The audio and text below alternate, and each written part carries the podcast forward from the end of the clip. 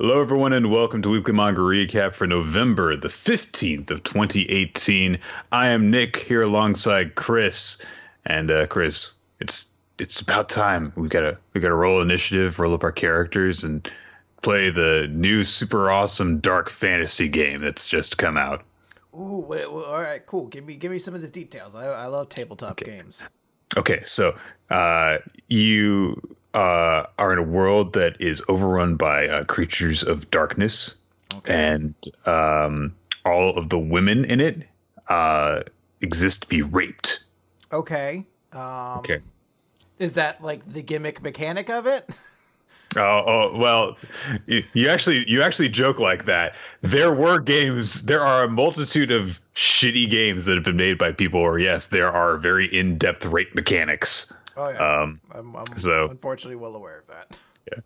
So actually, that's something that we yeah. I might I might just like you know look up the you know descriptions of shitty games and just start reading that instead of actually talking about the series because it's kind of simple, honestly.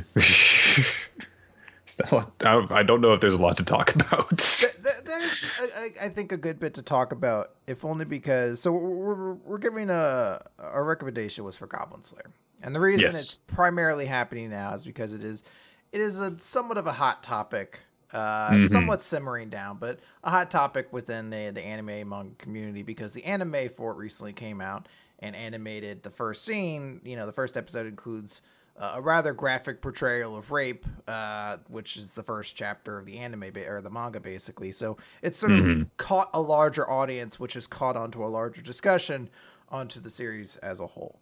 So there's a lot of people talking about that, and you get a lot of people talking about, you know, is it an awful series because of it? How does it compare because of that? Right. You know, it- how can you even include that sort of material in a series? Is there an appropriate way to even address the topic uh, and portray it in manga and so on and so forth? Yeah. Yeah, there's a lot of a lot of discussions going on. So I was not really sure what we were going to get with this. I knew that there was some level of controversy involving rape at the start of the series, uh, and I knew next to nothing outside of that. I read a little bit of some of the discussion that was going on in our Discord about the series because we have a current recommendations tab where whatever we're you know getting ready for a recommendation, people can kind of put their thoughts there. So I wanted to read some of it because there was some good discussion on the series in there. Uh, and I'm, I'm trying to think. The best way I can describe this series, Nick, is uh, do you remember when you first started playing D and D and you were like maybe like 16, maybe even younger, I think. I started playing when I was like 12. Okay. So, you may you may have passed over this. no, curve. even younger, even younger maybe, but yeah. You may have passed over this curve then, but there's that first one of those early D and D games you play when a lot of players are like in their early twenties, late you know late teens kind of thing, uh, and uh, it's awful, and everyone makes shitty characters that don't Mhm. have character like actual personalities. Mhm. And uh, like one dude's like really oddly aggressive towards things. It's just kind of awkward and uncomfortable. And then you stop playing that game, and you're like, "Is D and D awful?" And then you play it again later, like, "Oh no, it's much better." And that's You just have to play with the right attitude and uh, the right group kind of thing. I, I am curious because the series is a D&D series. Like it's odd because it's not portrayed as a world of D&D, but everything is Right, right. just D&D like tabletop adventure like there's classes, levels. No characters actually have name. They just kind of Yeah. go by their positions. Um there's the idea of like quest givers and money and experience kind of in a way. Very Yeah, gamey. people are people are limited to a certain number of spells a day and that kind of thing. Yeah, it's very, very video gamey. Uh, not unlike all the many, many anime that are based off of MMOs and stuff like that. Um, and it's just sort of strange because it's not like, again, it's not like the gimmick to that. Like you kind of have to assume the world works in this way, and maybe there's a deconstruction going on here because the entire premise is Goblin Slayer. He's Goblin Slayer. That's his name, as far as anyone really knows or cares, because he only takes quests to slay goblins. The goblins in this universe, they're garbage, Nick. You don't care about goblins. They're poop. They give no money. No one cares about goblins, despite the fact that they ravage farmlands by the by the countless dozens and hundreds and sometimes even thousands. They're armies of goblins at points, but no one wants to deal with them because it's small peanuts. Because there's also demon lords apparently out there and all this stuff. Except it kind of, it does kind of reveal the uh, contradictory um, structure of MMOs, where you know, like you know, we have uh, these early quests and like, okay, yeah, you know, early low level adventures yeah, go kill you know some fucking goblins or whatever. It's like, well, you gotta think. It's like if that's a low level thing, then that means a lot of people are doing it. Therefore, there must be a lot of goblins out there to kill. But everyone always moves on from them because it's a waste of time. So, the, how many thousands of goblins are there that are constantly attacking people uh, under video game logic? And then it uses that to sit around to explain why they're such a ridiculous threat a lot of the time. Yeah, and that's that's that's what Goblin Slayer is all about. The character in this case, he Mhm. hates goblins. He despises them. So he only takes missions that go after goblins. And they're like, man, that's you know that dude's never gonna advance in rank because he's not fighting anything that's like worth money. He's just fighting goblins. But you know, Goblin Slayer doesn't care because those goblins need to pay. That's basically it. I mean, there's not more to this. I wish I could tell you there's more to it, but I don't know. He fights goblins, guys.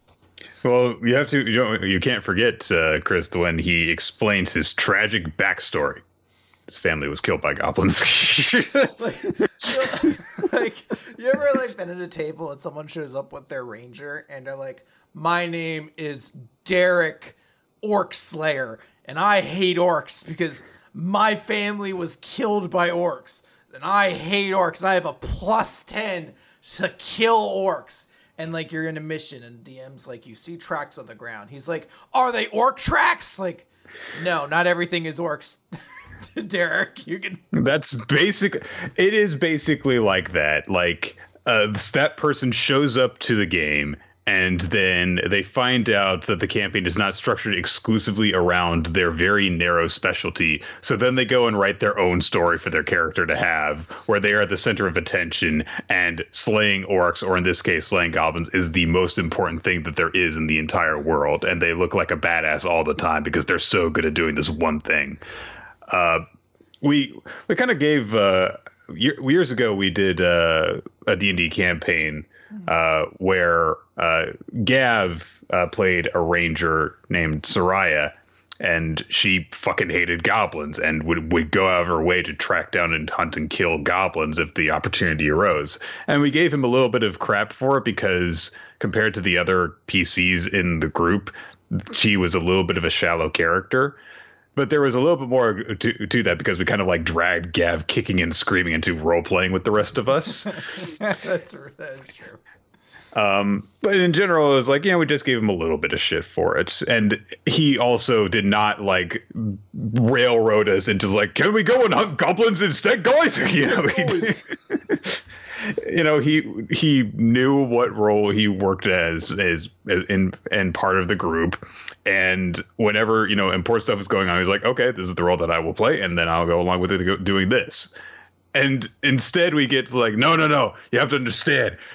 like, I swear, one of the uh, one of the unintentionally funniest things that happens in this story is that someone you know is there are some people who are just you know talking and they're like yeah i wonder what is with these goblins? You know it's like they're constantly attacking people and burning down villages and raping women and all that stuff. Why do they act this way? And and he's like well think of it like this. Imagine that you're a little kid and one day you say goodbye to your big sister and then you go away. And then when they when you but then when she when they're away, goblins come and kill your whole family and rape your sister in front of your eyes, and all you can do is hide there, watching, watching as it happens, and you swear that one day you'll kill all of them. And so you train, and you train and train. You ki- train to kill goblins, and then you go out and you do it. And sometimes it goes well, sometimes it doesn't go so well. But you learn from it. You learn the best strategies to kill goblins, and you keep on doing it, and you vow to keep on doing it until every last one of them is dead. They're like, what? Well, what I'm saying is that I'm like the goblin to the goblins. He's like, you didn't answer my question. and you just he just like took the first opportunity that was presented in the entire series to explain his entire backstory, which was goblins killed my family in front of my eyes, rape my sister in front of my eyes. I fucking hate them. I want to kill all of them. It's like fair enough. It doesn't make you a very deep character, though, buddy. Your name is Goblin Slayer. if someone was just like, you want sausage or bacon for breakfast? bacon. My sister was cooking bacon the morning that the goblins came. Goblins. Have I told like, you my backstory about goblins yet? You could have very well just uh, just instead been like, "My name is Goblin Slayer."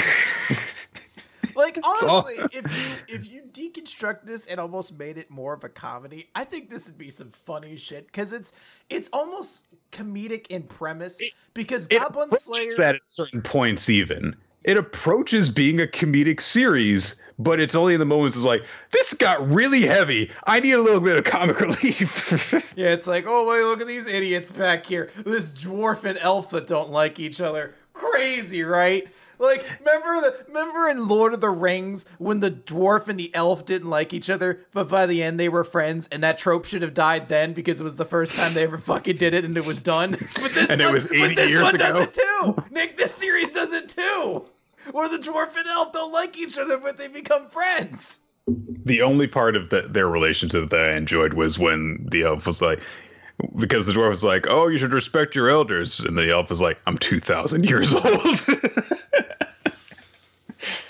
um, there's a yeah. to this series that because it's so straight with everything it does, because there's there's legitimately actual like magic weapons and spell scrolls and all these sorts of things like treasures are inside of of goblin things and like they kind of talk about it at points so like why don't you just get broken weapons and just murder goblins en masse? And I don't know, he just kind of gives like a serial killer, like he's like, no, this is more effective. This this is what I need to do. It's like if you just did a lot of quests to make a lot of money very quickly, which opportunities are thrown at you over and over constantly.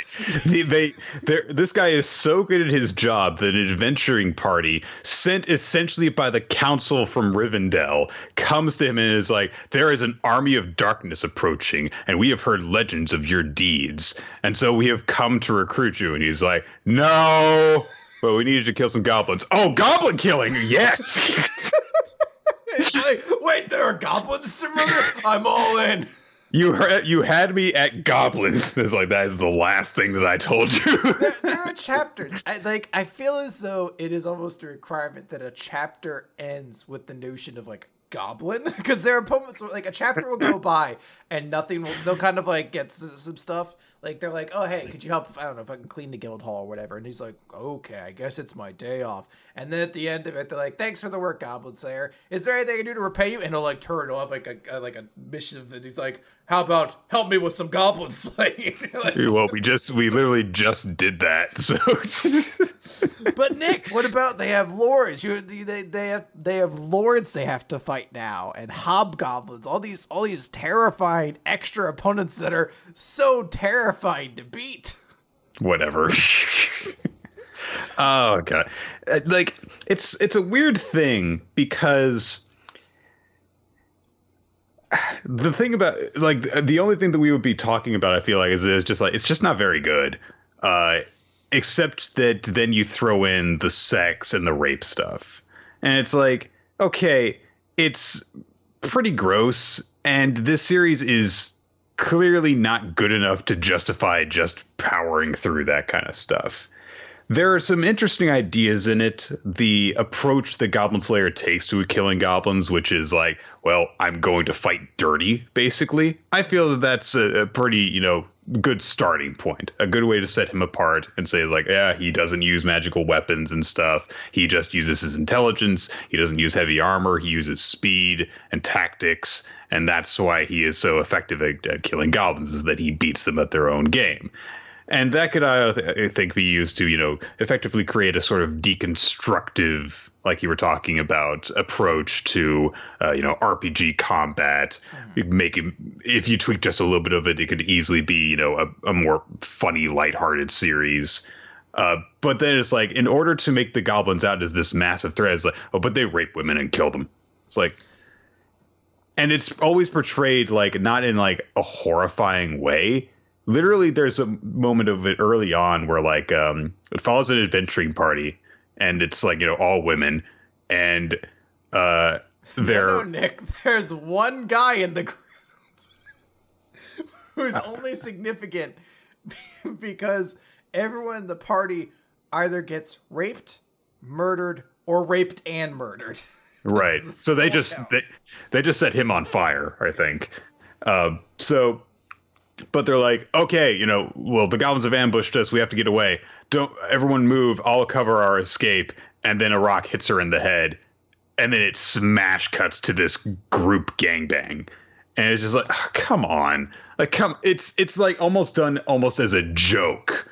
Like it's so sudden. it feels very it was amusing to me as i was reading it only because every time it happened like every time it looked like the heroes are about to like they were in kind of trouble or like they were in a risk they were like here's this character's backstory. So it'll be like this wizard's like i will fight you goblins! It like flashes back to her at the magic university and like we've never seen one with as much skill as you. Here is your staff treasure it forever. I will and i'm gonna be the greatest mage of all time. Hard cut her with like four arrows in her chest about to be raped by goblins and you're like are we just gonna do this every time? And they do. It happens to the fighter, it happens to the monk, it happens to all of them. And you're like, what a weird juxtaposition for these characters who have no names.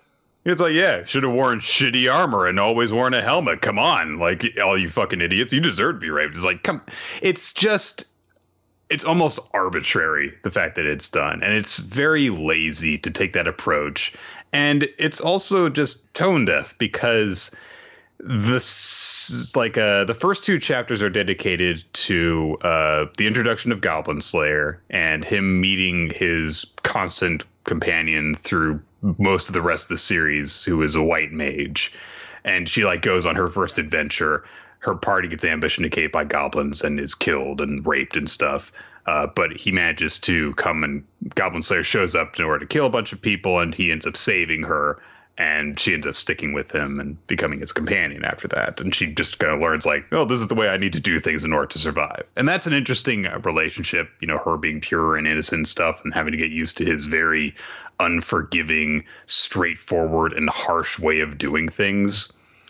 Uh, but uh, then like the very next thing that happens after that is we find out where goblin slayer stays like he lives in this house uh, with this like childhood friend of his. And the very first thing we see of her is that she sleeps naked and is just like spilling out over everything. You know, she leans over a banister and goes, "Oh, cleavage everywhere." The first shot you see of her proper is like of her ass and stuff. Like, You just showed in the previous chapter a whole bunch of women being raped, and now you've just exposed the fact that you're doing it this way just in order to be titillating. It has nothing to do with like, oh, look at how horrible it is that these goblins rape women. It's like, oh, hey, yeah, it's horrible that these goblins rape women, but look at their tits while they're getting raped. Hey, it's it's, it's dumb and like I said, that wouldn't be so much of a problem if the rest of the series were good enough. Then you could at least say it's like, hey, it's pretty good, except for this one thing. But it's just kind of like a not very good, you know, story about this Munchkin D and D player. And so if you throw in that element on top of it, it's just like, okay, well, I don't really want to read it now. So So, to play the devil's advocate of rape, which is a great episode title that I the devil's advocate, the devil's advocate So of rape. I've heard both sides of this, and I will say I think a lot of people do overblow the uh, the rape of this series. And by the way, forewarning: there is no tasteful way to talk about this, so I apologize in advance if anybody finds uh, offense to any part of this. I- I think it's part and parcel with this. There's no delicate way to talk about it. There, there's the early rape, and that is that exists in those first two chapters. And after that, it really like it's not as though every female character you see, you're like, that one's gonna get raped. It doesn't actually happen that often. But for the people who say it's that first chapter, nothing, I mean, no, it's not because there's like a scene where an army comes up, an army of goblins, and they've tied naked women to their shields to use as like defenses, and you're just like, no, I mean that's the same shit essentially. Like, like it's it's this weird sexual thing that you can't get around. And I'll be honest, I, before it got to that, goblins were fine. It's actually the element of rape that makes some like this weird thing that exists. Because at first you're like, goblins are a force of nature. They have no characterization or culture to themselves beyond like the pseudo tribalism that they've kind of always colloquially had in like fiction.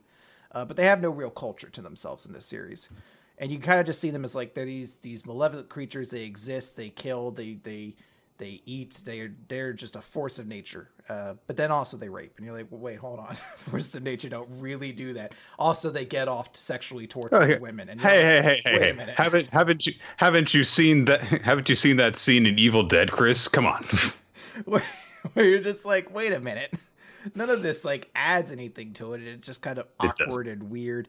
Uh, but then you hit the head, like the nail on the head, where you're like, even if it was that moment and the rest of the series was great, it's irrelevant because the rest of the series is really, really boring. Like, that's the thing that was so stunning to me is I was like, I don't get why people care about this series outside. Like, I feel like the discussion begins and ends in that first chapter because everything after it is like, I don't know, he fights goblins and that's that's it. He fights goblins. He fights goblins in a cave. He fights an army of goblins. He has to fight new goblins in a new land. It's like I don't it's the same sort of thing. There's just not a lot of depth to it. Like I, I know I was reading some people trying to like make the the argument that Goblin Slayer himself was uh, autistic in a way, and this was like an interesting exploration. I was like, I could kind of see that in a way, but then I laugh because I'm like, there's I do not have enough credit for this series to assume that's anything of what they're attempting, and it's not just supposed to be a shonen hero kind of idiot like what do you mean we're doing something besides fighting goblins today? All I like is fighting goblins. and it's basically like it's basically the series in a nutshell. It's just I don't know, he fights goblins and that's it. Yeah, uh, in terms of the autistic thing, I think that it's I, I think that it's literally just like he has just the one character trait to him.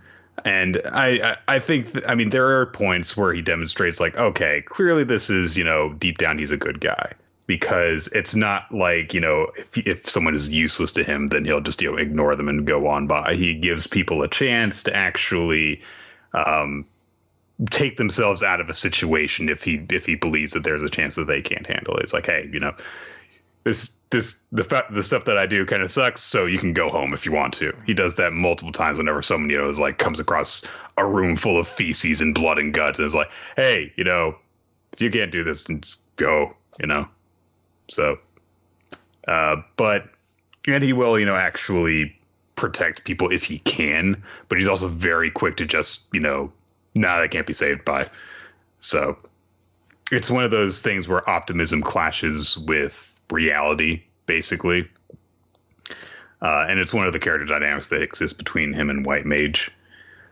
Uh, but it really feels like there's just not a whole lot going on in it. You know, stuff happens like he'll discover a secret or something like that, and someone will give their whole like big backstory explanation for why they acted a certain way, and he'll just be like, all right, well, I got to kill goblins, so whatever. He's like, are there goblins left unavenged in your backstory that I may kill? so I, I want, it, it, it's just not. It's just you know whatever. So I want to touch on something though, because there's actually something that offended me in this series or bothered Ooh. me more than the actual like the weird sexual rape scenes. It's the series has this really weird way of treating women, and particularly yeah. like victims. So the thing that fucked with me the most, it's not even that they they did like the two part like they create this party of characters just to kill and rape three of them and be like, here's the one survivor, the innocent girl or whatever. It's there's actually one other survivor and they save her from the goblin rich yeah. dungeon. And then they're like, she'll go home and go to temple and never adventure again. Her spirit broken. And I'm like, fuck you, dude. Like that's such a dark way of trying to like say what happens to that character. Like she doesn't get a chance to be like a cool hero after that or anything. They're just like, well, she was so broken by the rape, she never did anything again. And there's constant. It's a co- it's a common story. And like literally, yeah, it says that. Yeah, they're like it happens all the time. These women get raped by goblins and never adventure again. And they play it again with his sister too. Uh, Goblin Slayer's sister, where in her backstory she's like, boys are supposed to protect girls. And it's just like it's such a weird backwards fucking thing to still have at this point. You're like, I feel like you could have done something else or just not include it. Like, I feel like you could have at least done like I don't know, make her like a fucking um. God, who's the movie about like the the one woman who goes on like a murder rampage? Which one? Um, There's a couple. yeah, I. I, I can't remember the name of it. But essentially, like, what if that that monk came back and she was like the Punisher, and she's like, "I'm the Goblin Slayer now, bitch. So I'm fucking, I'm killing all these goblins." And you're like, I don't know. It'd be kind of interesting at least to see that, rather than just be like, she went on a fucking cart into the wilderness, never be seen again. I don't know. Maybe she's a priest now. Who cares? It's like, oh no, she, she's been raped once. You know, she's no longer you know important beyond that. So it was just one of those things. It's just like this is fucking stupid at this point. And they, they make like a big deal later on when it's like he has to fight a horde because there's an army of goblins coming, and you're like, oh, is this gonna be like the big dramatic thing? And it's like, no, he goes to the like guild and he gets everyone to be his friend and help for very little like effort put into it, and then they just decimate the goblins with like two casualties. You're like, what was like, what was all the build up to this army, and they just crush it to be like, I don't know. I, I, I and, why should that? That sounds like a terrible idea. Why should we do that? Well, you'll help me kill goblins. You had me at killing goblins, Goblin Slayer. I, I, wish I could give more of these, and I, I don't, I don't think less of anyone who does enjoy this series because I think there's a lot of people who dig it, and that's fine. You know, it's just a series that it has a couple problematic elements for me. More than anything, it's just so boring that I'm like, I just don't get why people dig it. Like, I, I heard someone try to say this is what Berserk is like, and I'm like, if this is what Berserk is like, I am never reading Berserk because that sounds fucking boring. So, Let's so, move on. High recommendations. Yay! It's Super. our November pick of the month, Nick. Our cornucopia of goodness. We just have like a guy in a suit of armor show up. He kills goblins. Two thumbs up. I'm seriously, I almost want the comedy version of it where it's just a dude who like walks in and there's like a dragon attacking someone and he's like, no, no, no, no, no. Does that dragon have goblins with him? No, I'm gone. And everyone's like, no, that dragon's gonna raze our village. And he's just like, no, I only fight goblins because everyone else ignores them. They're like, but a dragon is attacking us right now. You're ignoring this problem right now. It's like, no, my logic is perfect. All right, let's kick into the recap portion, weekly manga recap with My Hero Academia, number 205, Detour. Uh, Tetsu Tetsu Tetsu Tetsu is fucking up Todoroki. Todoroki decides that the only way to actually take him on is to actually use that technique that Endeavor was trying to get him to use before. Uh, and so he raises his body temperature and raises it and raises it and raises it. And it gets to the point where even Tetsu Tetsu is like, oh, crap.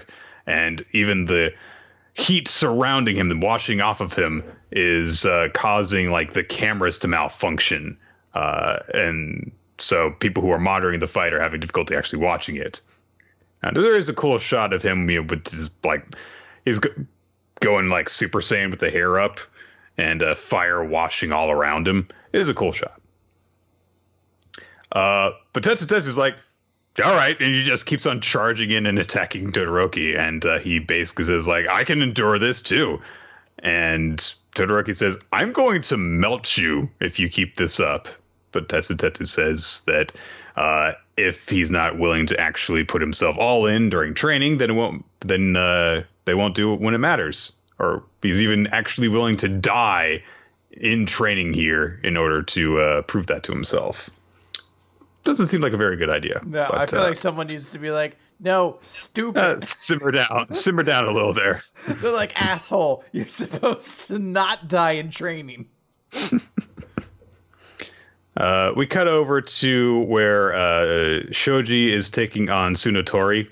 Uh, counter and uh, she launches a, a, bunch of her horns at him, and uh, Shoji counters by summoning a whole bunch of arms and uh, snags a whole bunch of them out of the air. But Tsunotori directs like one behind him, and it's like, "I can grow eyes behind myself," and he grabs the horn. Uh, and uh, then Ojiro shows up and whacks her with his tail. Hooray! He did it, Nick. Hero, tail dude. Yay! Use my tail. I wish someone would be like, "Wow, that was really good, Ojiro." You know, if you just punched her, we actually would have heard a little bit more.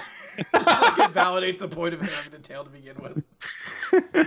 you know, you do have that fifth limb, but it's like it, it's like it's just packed with packing peanuts or something like that. It just boom, it's like being hit by one of those inner tube things that people that kids use in order to stay afloat in the pool.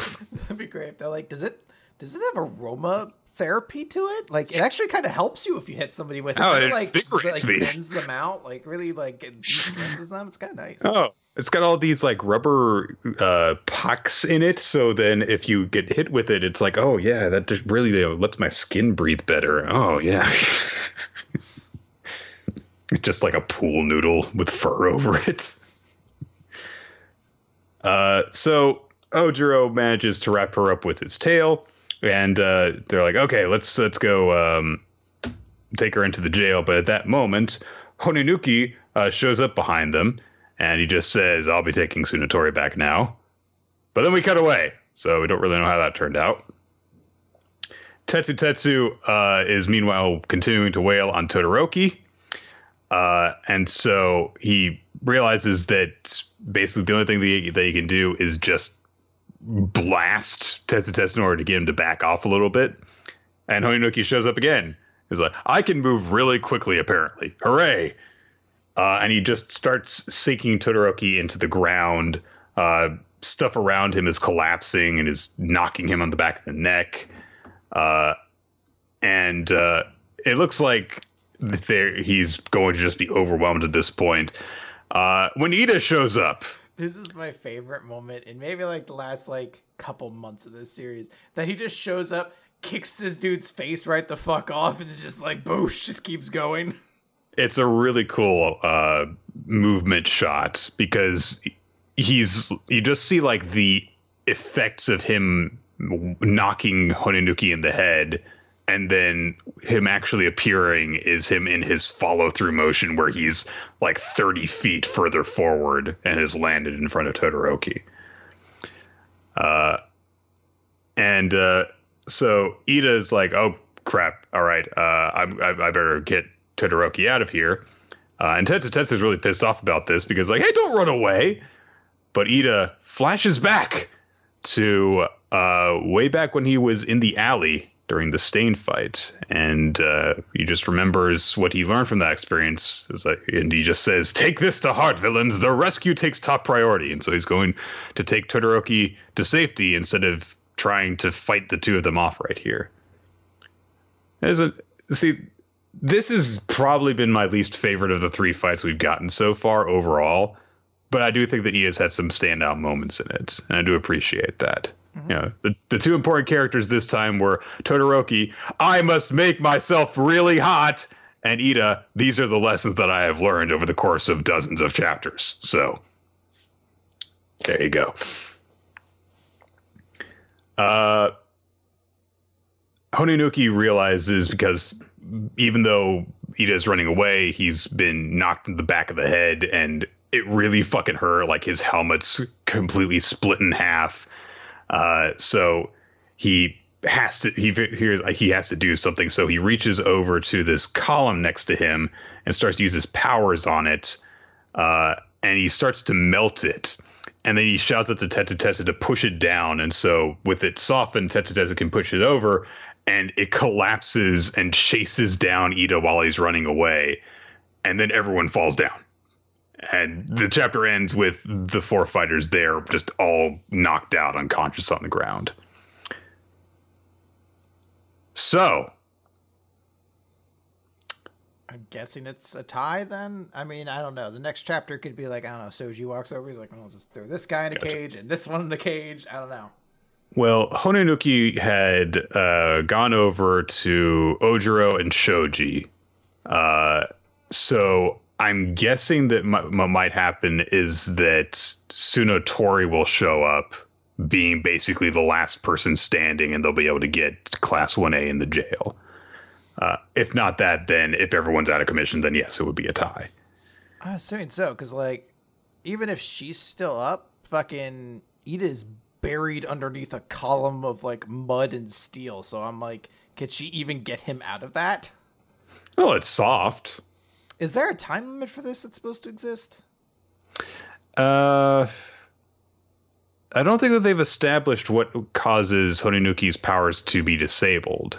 I don't know if it's knocking him out or what. I don't think that they've actually established that. He can disable it at will, but I don't know if something can happen to cause it to just go back to normal. Probably it would. It does with time. Maybe we'll find out. Perhaps. Also, I had, had completely missed the connection that Honenuki was the guy in Class 1B who had the exposed teeth um, because he's just been wearing his helmet this whole time. So I just completely missed that until now. Anyway, that's the chapter of uh, My Hero Academia. Uh, presumably, this means we're going to get into uh, the fourth match, which is one that I'm looking forward to considerably more than this one because uh, It's got your girl in it. it does. That's a that's Nicole. Every time that that Jiro shows up, she's like, "Hey, it's your girl." I'm like, "Eh, "Yes, I like her. I get it. She's my favorite character." Well, I'm just, it's like the, how every streamer starts up a stream nowadays. Like, it's your boy. God, at least it's not that implication. Ugh. No, she's like my little sister. I swear. I want good things to happen for her. like your actual little sister's out in the rain, like banging on the door, like, Nick, let me in. You're just like, you're reading Jiro fan fiction. Like, I hope this one ends with her happy. My little sister's graduating from college soon. She can handle herself. uh, yeah. So that's it. Um, also, also Bakugo is going to be in that one. I feel as though it's going to be more interesting to see what happens with him as opposed to Todoroki being like, "What if I do that thing my dad wanted me to do, where I make my body hot?" It's like, okay, it's disappointing. So, all right, uh, let's move on then to Food Wars, Shokugeki no Soma.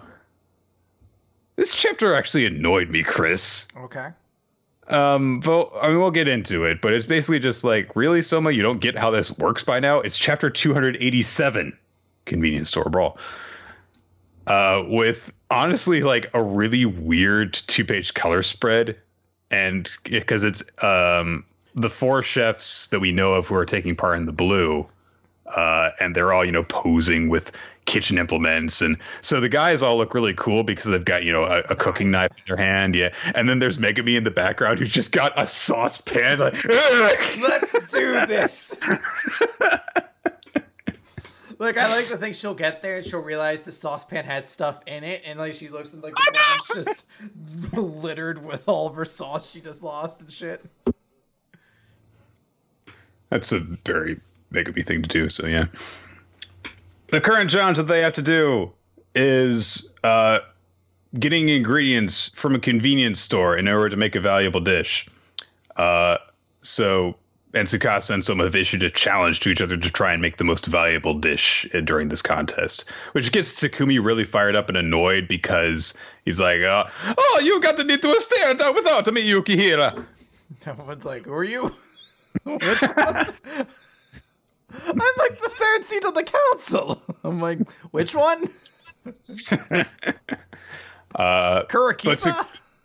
Tsuk- Tsukasa has a bunch of reporters just suddenly show up and start trying to interview him.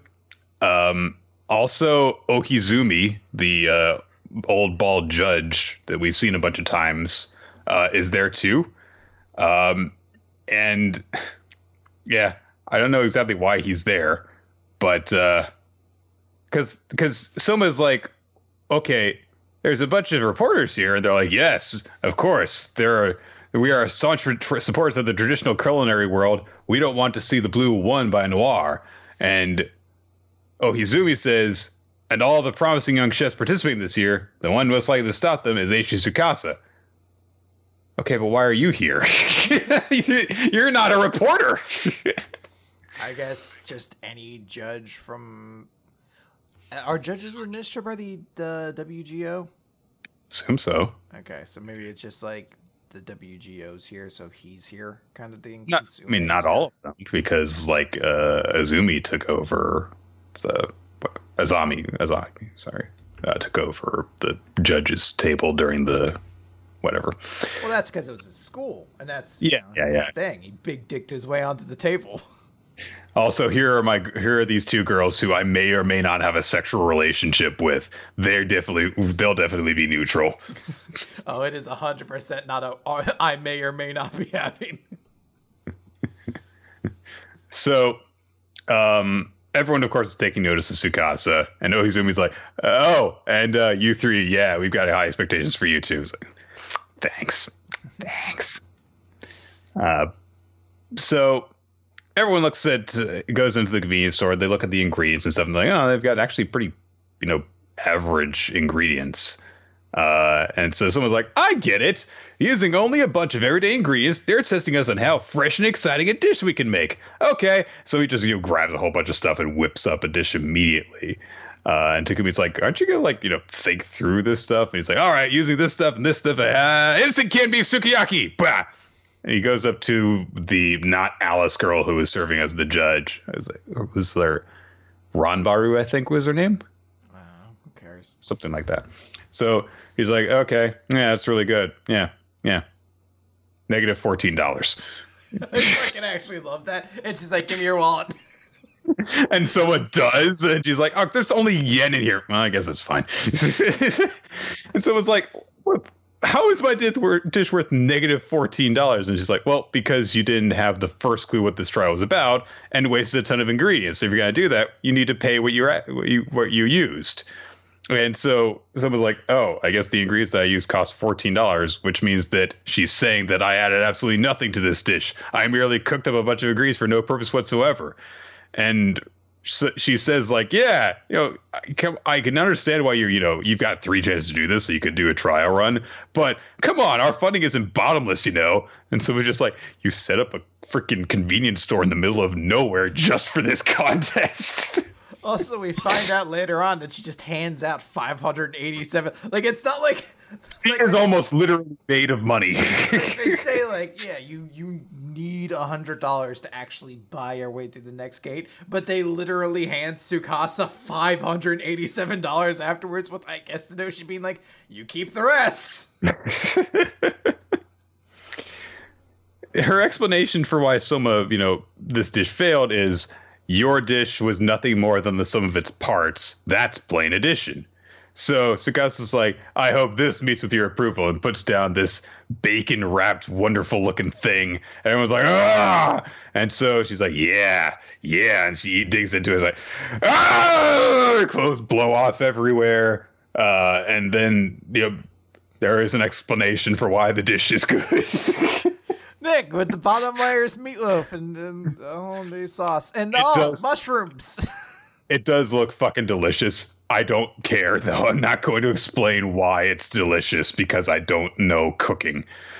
So everyone's like, "Oh my god, average foods with completely average flavors. Use them as they are, and you'll never pass this trial. And out of all of them, he singled out the ones that could stand up to haute cuisine cooking, melding them together into a harmonious whole that brought out their best qualities while eliminating anything inferior. It's a level of quality only someone of Eishi Tsukasa's level could reach. And so like, oh my god, it's amazing. And then yeah, she lays down, like, positive positive five hundred eighty-seven dollars. Boom.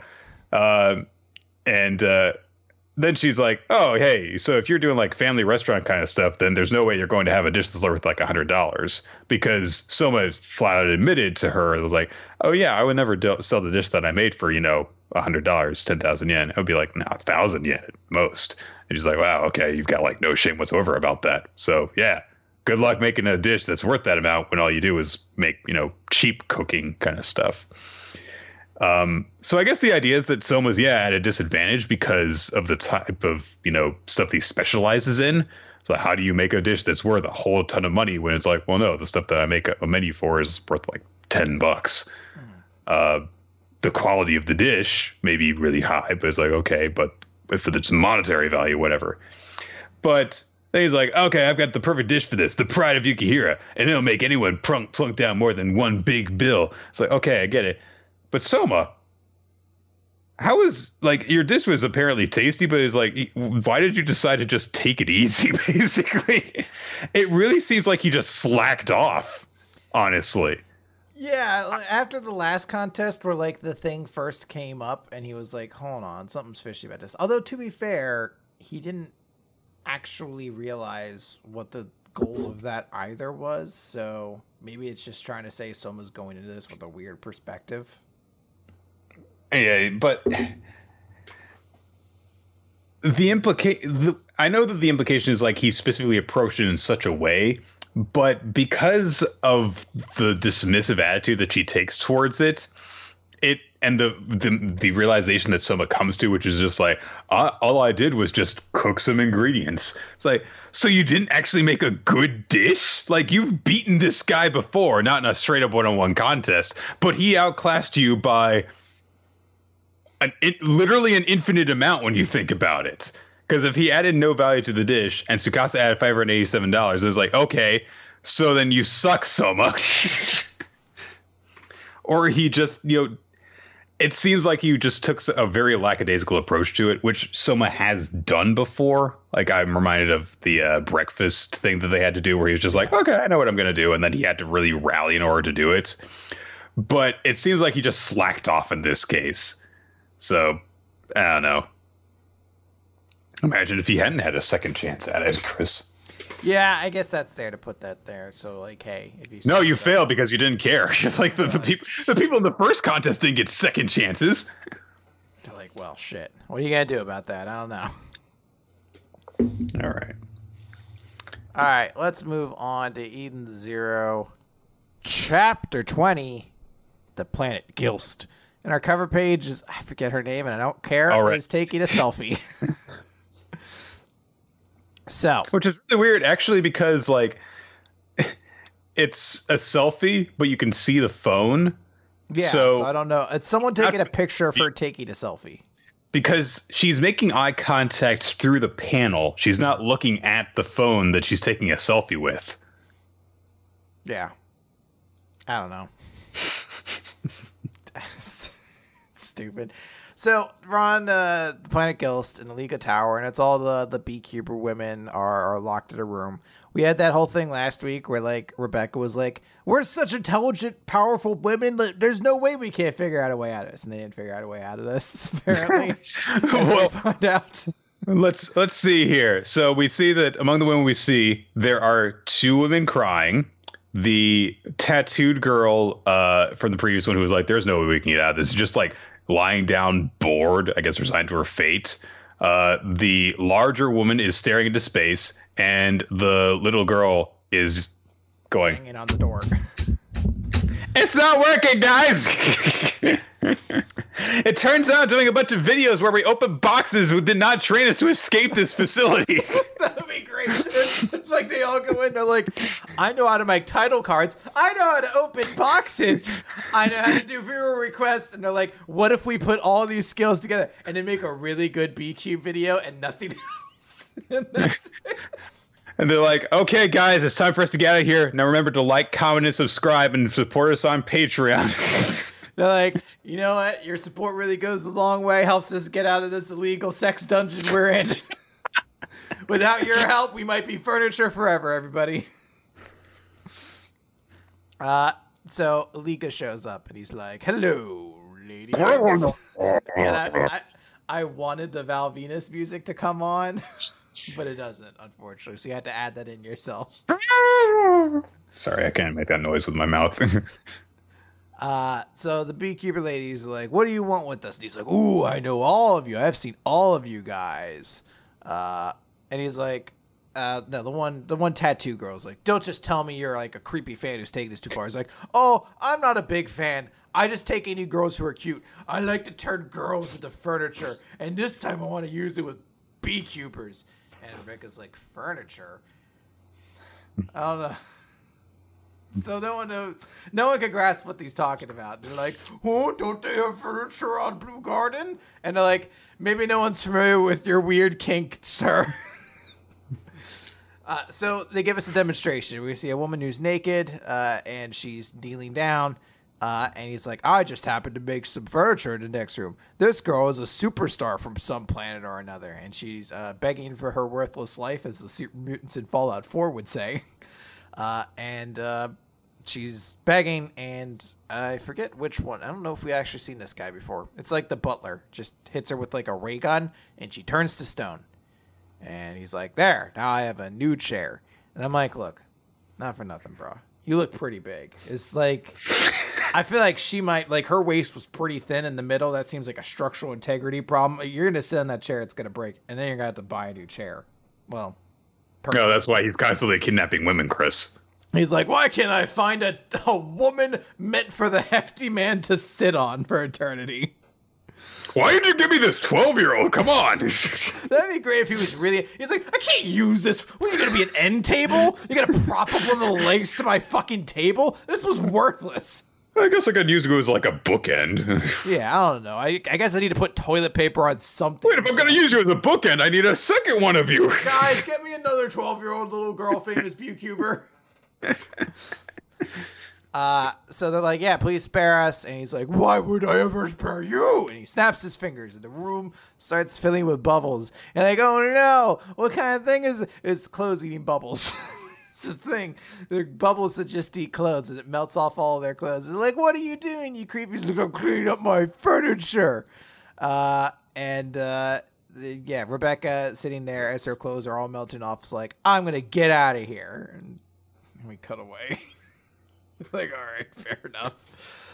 So they arrive on Aliga, and they specifically use the fucking uh, ta- uh what's the the cantina Mos Eisley. They use the Mos Eisley quote when they're like, "This planet is a hive of scum and." hold, on, hold on, hold on. You've you've skipped ahead a little bit here. So there's there's a point where they they've arrived at the planet Gilst, and then what's her face robot girl says, "A search for Jin Gilst." Wind Ether Gear brings up a mercenary squad called Rogue Out. So it's good to know that Google's good for that kind of thing. yeah, you could just look up mercenary groups throughout the galaxy on there.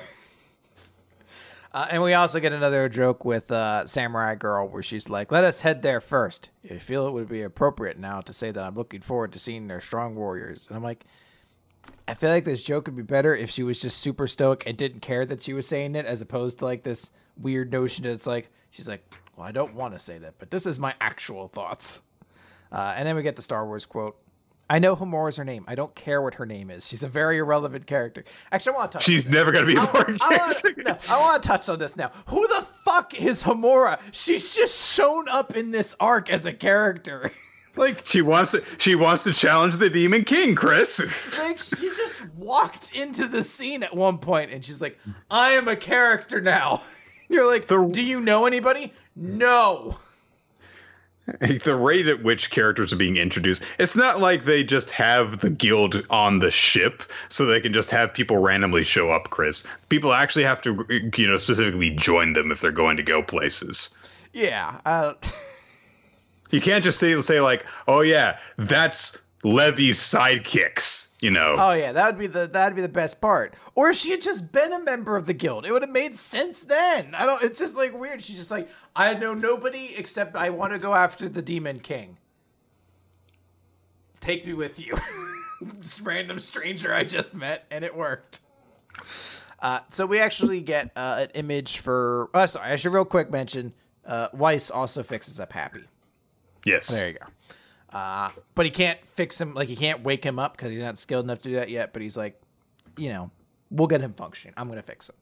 So we see Gilst in like a full page spread. And it's kind of cool. It's like a giant tree planet with like cities kind of on like stilts connected to the yeah. tree. It feels very structurally unsafe, but still kind of cool visually.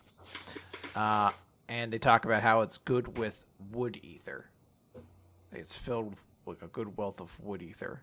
And I know like subconsciously I always knew, but this was the moment I was like, God damn it, ether's just fucking magic, reflavored for another god. This is just Fairy Tail in space, cocksucker. uh, so they talked about it, and like they're like, yeah, this is a really impressive thing. And then Shiki gets sad and like, why are you sad? He's like, I just thought Rebecca and Happy would love to see us, and they'd be like, this will make a great video. And they're like, yeah, we'll get them. We could go. We could go kill some goblins. yeah, like goblins. That's their character trait. That'd be great if goblins. They like making videos. if Goblin Slayer showed up and they're like, "We could use your help saving this group of women who have been kidnapped and are going to be sold to be furniture objects for the rest of their life," and he's like, "Are there goblins involved?" They're like, "Well, no," and he's already gone. They're like, no, but so many women, even children, are involved in this giant child sex trafficking ring. And he's just like, goodbye. Let me know when there are goblins. My point is that it's just, you know, Hiro has that kind of habit of like, this is my character's one quirk. So. oh, yeah. Remember, remember, Nick, how Lucy was a reporter? She was a journalist? No, I don't. because she ended up surprisingly enough growing beyond that. uh, so they get to this church where Rogue out apparently hangs out because they write their name on the front of the church. They're very it's subtle so about that. they write their name on the front of the church because they're very subtle and uh, very secretive. So they get inside and it's a giant church with this huge memorial up there, uh, and sorry, just I had to laugh because the characters are there. They're like, a church are you sure this is it? Well, it does say Rogue out on the. it, does, it does say the name of the gang on the sign.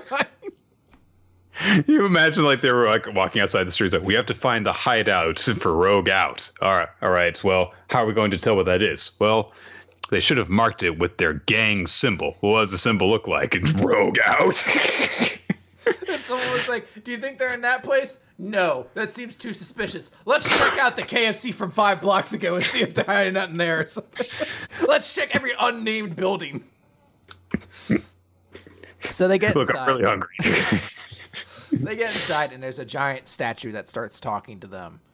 Uh, and it's just like, What do ye seek here? Power? Money? Other desires? Or have ye come to confess your sins and make penance? No, I need not hear your answer. And the statue opens up, and there's a woman inside, like the base of it. And she's pay like, no heed to that woman inside the statue. I'm glad they spent the time with the elaborate statue thing first, and then they're like, "Hold on, I'm just gonna open up and I'll show you that inside." Uh, and she's like, "I already know you." Shiki's like, "Who are you?" And she's like, "I am Sister, the leader of Rogue Out." bum bum bum bum bum bum bum bum. Bum. I do like her. I do like her design, admittedly. It's Kind of like the nun habit sort of look. But no, the weird like robotic looking thing coming out of her back, like it's like a shell or something. Yeah, I'm curious to see what that is. Hmm. Um. So this is the this series continues to be stupid. Um. Yeah. Stupid and weird. Yeah, just, I love that. I, I'm trying to think. Has there definitely had to have been at some point? I'm trying to remember the Fairy Tail situation where they ran into a thing that like ate clothes. Because there was Oh. the- there was specifically the dude in Rave Master whose Ravestone was like, "My breath destroys clothes." And then there's the the bubble clothes destroyer, and there must be something else as well. It's sure. just like Hiro's calling card. Yeah, like you. It's not a Hiro series if you don't get one of those. Like you know, like uh, all the MCU movies in Phase Two had like a hand getting cut off, and that was kind of like a, a quiet thing between the movies. Was like a missing arm. That's what they do in this one. Like that in Fairy Tail universe. Like every fairy, every Hiro series needs something about a, a clothes destroying power at some point. Yes. Oh, that's right. There was a dude who destroyed clothes, and he was defeated because he was. Sh- What? forgot about that. The one assassin who was like, "I can kill you," and I just I can't see women nude. That was like his weakness. Yeah, yeah. Well, then there was the other member. There was Dimaria who would cut the clothes off of uh, her opponents just to, you know, humiliate them. So, Oh god, I love fucking Hiro's. Bullshit. yeah. So, let's move on from there. Uh, Doctor Stone. No, wait. No, it's We Never Learn. I got confused because I we usually switch off, but yeah, there's nothing in between this week. We never. We never learn. Question eighty-seven: The star of ultimate love in the name of X Part Three. So last time, uh, dad showed up as they were taking all of her stuff and heading home. but uh, they hid inside like a cabinet so that they wouldn't see him. And uh, there's a very like the weird moment when Eureka is just like, "What is she doing? Why does she smell so good?" uh, and the dad's like, "Huh? I wonder what's here in this box. Perhaps I'll open it." And then he gets like the very convenient phone call. It's like, "What? No, I must leave." I can't open this cabinet. All right, bye. is that my one direction? Oh, I must also leave the house as well. That is fair. Uh, so they leave. It's just like Fumino texting on him and on his phone. He's like, "Well, I guess I will just follow this this order that I randomly received. leave the house. Don't look in the cabinet. Come leave, back in an hour. Leave two thousand dollars for Fumino." hmm. Well, I don't normally follow anonymous texts on my phone, but this one time will be the one time. So, uh, they get out of the cabinet because the dad leaves, and Fumino found a uh, it looks like a, a laptop. Sorry, it is a laptop. I don't know why. For some reason, I thought there was a photo album involved this week. So I wasn't sure. Yeah, it's a laptop. And they're like, oh, it's a very important laptop because she can remember having it snatched from her from her dad. And they're like, no, that's your mother's and it contains crucial research that could alter the field of mathematics. also, all of my porn. yeah, all my porn's on there. You can't touch it. it's just like a it's just like a 16 terabyte folder that's labeled Furuhashi's notes.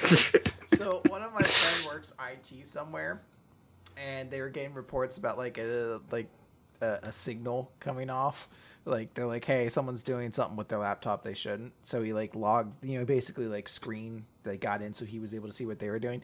And you noticed on the de- desktop there's one folder called "Cringe, Do Not Look," and he's like all right, well, I have to. So he disabled all their controls and like went in, and it's like pictures of like a sexy Pikachu guy being like, "Oh, why don't you see my Pokeball?" Like a guy at fishnet garters. You're like, why would you ever?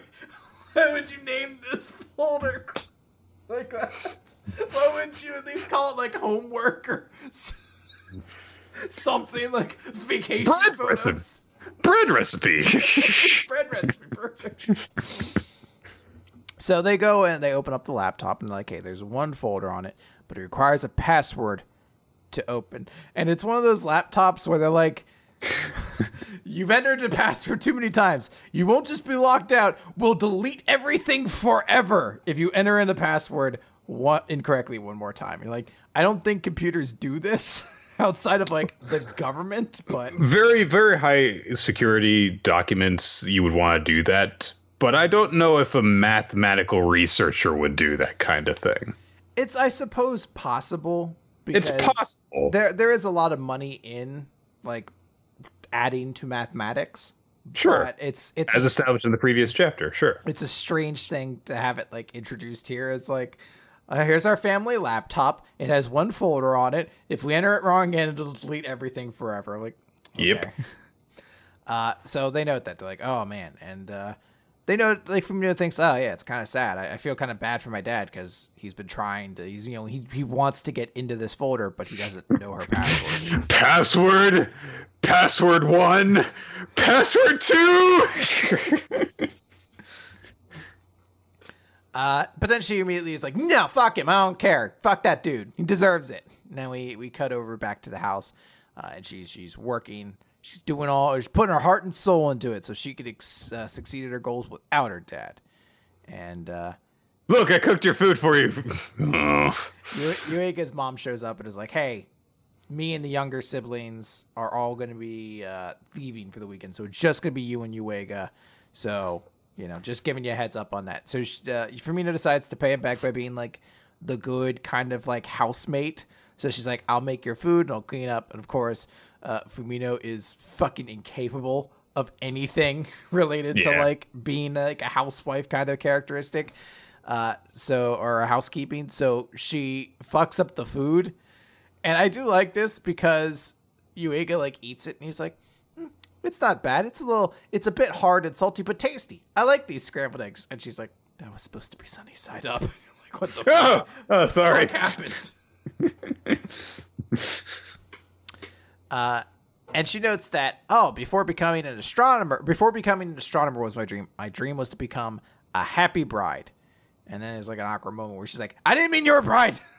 and then there's like a series of errors that continue as like Yes. she tries to make something. Well, she tries to just fucking sweep, and she puts a hole in the wall. You're like like it's a spear on the end of the broom. like like there was a 12 pound weight attached to the end of it that she didn't realize like i don't know how you just casually end up poking something through a wall like that uh, then like uh, something overheats in the pot and she makes food that's really gross again and i don't Oh god, what, you make us boxers! i don't know what this is she's just like ah and she, i don't know if it's a pair of boxers or shorts but she's like ah and it's flying away uh, so there's just a moment where Yuiga gets in the, the bath and he's like, "Ah, man, this has been a crazy day." And Thankfully, I've got these incredibly developed pecs. I always forget that he's stupidly ripped for some reason. Uh, then Fumino comes in and she's like, "Hey, uh, I'm gonna like help you bathe. Like, I'm gonna, I'm all set to get wet," as she says. it's honestly really creepy. Uh, but it's fine because she's like, neither of them are actually naked when they get to it. She's just like, "Hey, I'm gonna help you out here." Because I can't apparently do anything else.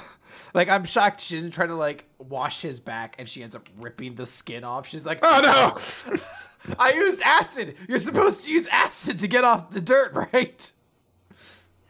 Uh, and she thinks back to like when she was a little kid doing it with her dad, like helping her dad wash his back and things like that. So, uh, Yuiga's like, hey, you know, don't be too hard on yourself about your dad, right? You know, I know it's hard for you leaving things unresolved, and I'm the one who invited you, so I know it's kind of weird, but I think it'd be better if you talk to him a little bit. She's like, no. Uh, I've spent 10 years leaving things unresolved. At this point, there's nothing to say. Nothing at all. Uh, and then she kind of like falls asleep on his back. I. She's very tired. I guess she got very exhausted washing his back and just passes out onto his back. Oh my god, it's so difficult. Uh, and they, they put her in bed. Then she wakes up. She's like, oh no. Uh, and she's like, I had to study. And he's like, no, I think you should rest a bit more. She's like, no, I have to study. He's like, Farina, would you go on a date with me? And I kind of like this idea that he's just like, bitch, you need chill. you need you need to fucking take some time and fucking relax. Well, if he's trying to get her to relax, then he's putting that uh, sentence in a rather like stressing way. So Well, that's just how the series works. yeah, basically yes. Uh, but uh, I don't know. I'm just the notion of like, I know I've left things so unresolved. And she falls asleep on his back. I'm like, how does that happen?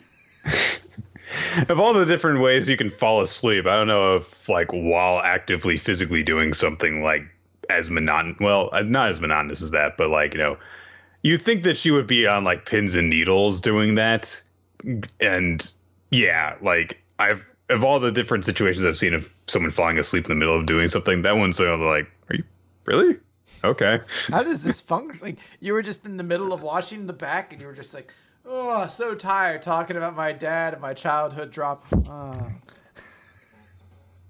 in this room that's full of water and suds is very slippery. And I mean, it's kind of like a weird situation that we're both in right now. I feel like there's a little bit that would keep us awake which is adrenaline or hormones or something, whatever. Oh man, I'm in the middle of this marathon. And, oh man, it's just like I don't know if I can. Also, I understand his family maybe wasn't home at that moment. Right. Does it seem weird to leave her sleeping in a bathing suit? Isn't that supposed to be super dangerous? I think if it's a wet bathing suit to sleep in it. She's going to get pneumonia. Mm-hmm.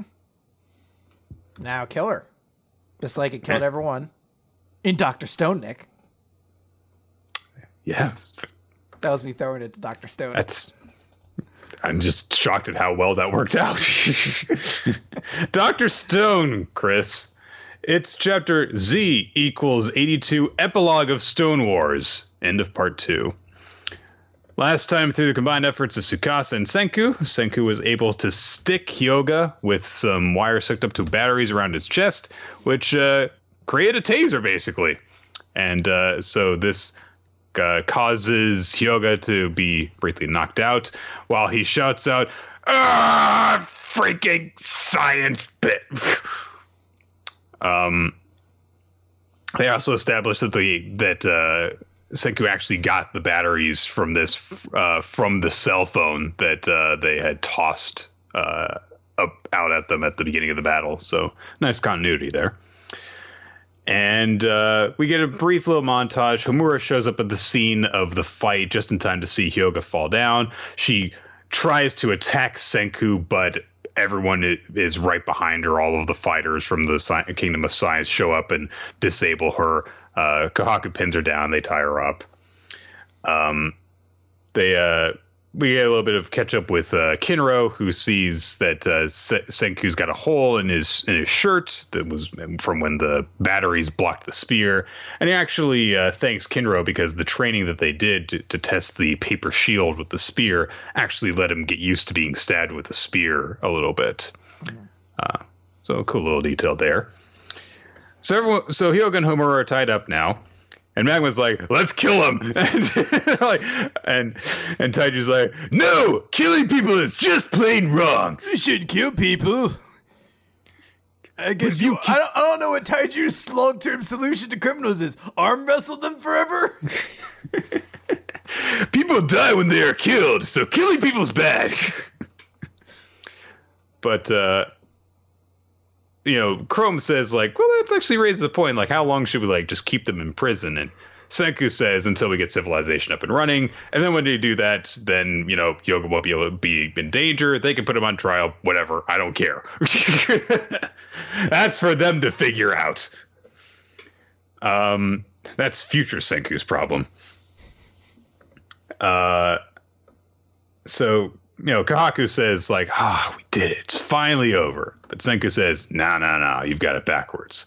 We're finally getting started. Now, with everyone's help, we're gonna start from square one. Here in this stone world, we'll build a true kingdom of science. It's, it's a kingdom of science. That'd be like a kingdom." Line. yeah, he's like a kingdom of women used his furniture, and they're like, wait, what? he's like, oh, yeah. I mean, not on the king of the kingdom of science side, like like work a couple kinks in, and this is actually the story of a, how a Liga started. what you don't understand is that he didn't always used to be frog shaped. Mm-hmm. He used to be a boy, but then he started to change as he. Mm. And Frog's like, hey, we're not cool with this characterization, the Frog Union. uh, there is one last loose end to tie up, of course, and that is that, oh, yeah, Yo was the one who set Homura free, and uh, he's still, you know, running around. Uh, but he's kind of observing stuff in the background as basically a little bit of time has passed, and we see Yuzuriha uh, working together with uh, Suika to put together a statue so that they can put them together. Uh, and uh, you know, Gen, for example, expresses some doubts, like I don't know if we can actually, you know, I don't know if this is going to work. Or Kohaku says she doesn't know it's going to work, and Gen says, well, as long as the cross sections in a road away, that's dear Senku's hypothesis that, that that should work. So this is one of the ones that was you know really really broken up and shattered that they're seeing if it'll work now and they pour the miracle fluid on it and yeah it works. The guy comes back to life. Uh, and he's like a salary man who is still in mid typing as he comes back. He's like, "Oh no, my du- uh, not it's not a salary man. Sorry, he's a manga artist. He's a manga man. he's like, "Oh no, my draft is due." How long like, have I been sleeping? Two thousand years. I'm super late. I'm gonna write ten thousand chapters immediately. And and Gen's like, yes, manga can be brought back now. Hooray! I, I love that they have it again. He's like, remember Senku promised to bring back the fun of civilization and of science, and it's like a shot of Goku right behind him. Like, just like, I fucking love how stupid this series is at times. Also a T Rex. uh, so Yo basically just watching the bush there was like, yeah, manga. And he's like, fuck it, this is sounds awesome. Hey, so I've got, I, I, yeah, I felt on a waterfall and I've had amnesia until yesterday, so I'm a good person now. and I, I love that, like, they immediately are like, oh well you know but there's so much work to go around for everybody so come on in and he's like cool so i'm forgiven for my crimes like it's like so no one will care all the the things I did. oh, I definitely didn't. Don't remember those things that I supposedly did. Oh, I guess I'm forgiven. So it's like Chang from Community. but I do love that Yuzuriha, the most like innocent, hardworking, dedicated, goes along with all of Senku's bad stuff. Uh, people in the manga is just like, oh, well, there's a lot of work that he could help with. There's a lot of statues to be put together. I'll lead him there. And, you, and she just stands in front of this massive pile of statues. And, oh my God! And she's like, You'll help me with this, right? You mean we've got to put all these together, every last one? Yeah! Isn't that exciting? and her eyes are like rolled back and dying. I've been doing this all by myself for months. She's like, doesn't this seem super exciting? Putting together old men's stone dicks so they don't die and explode when they come back. Isn't it fun?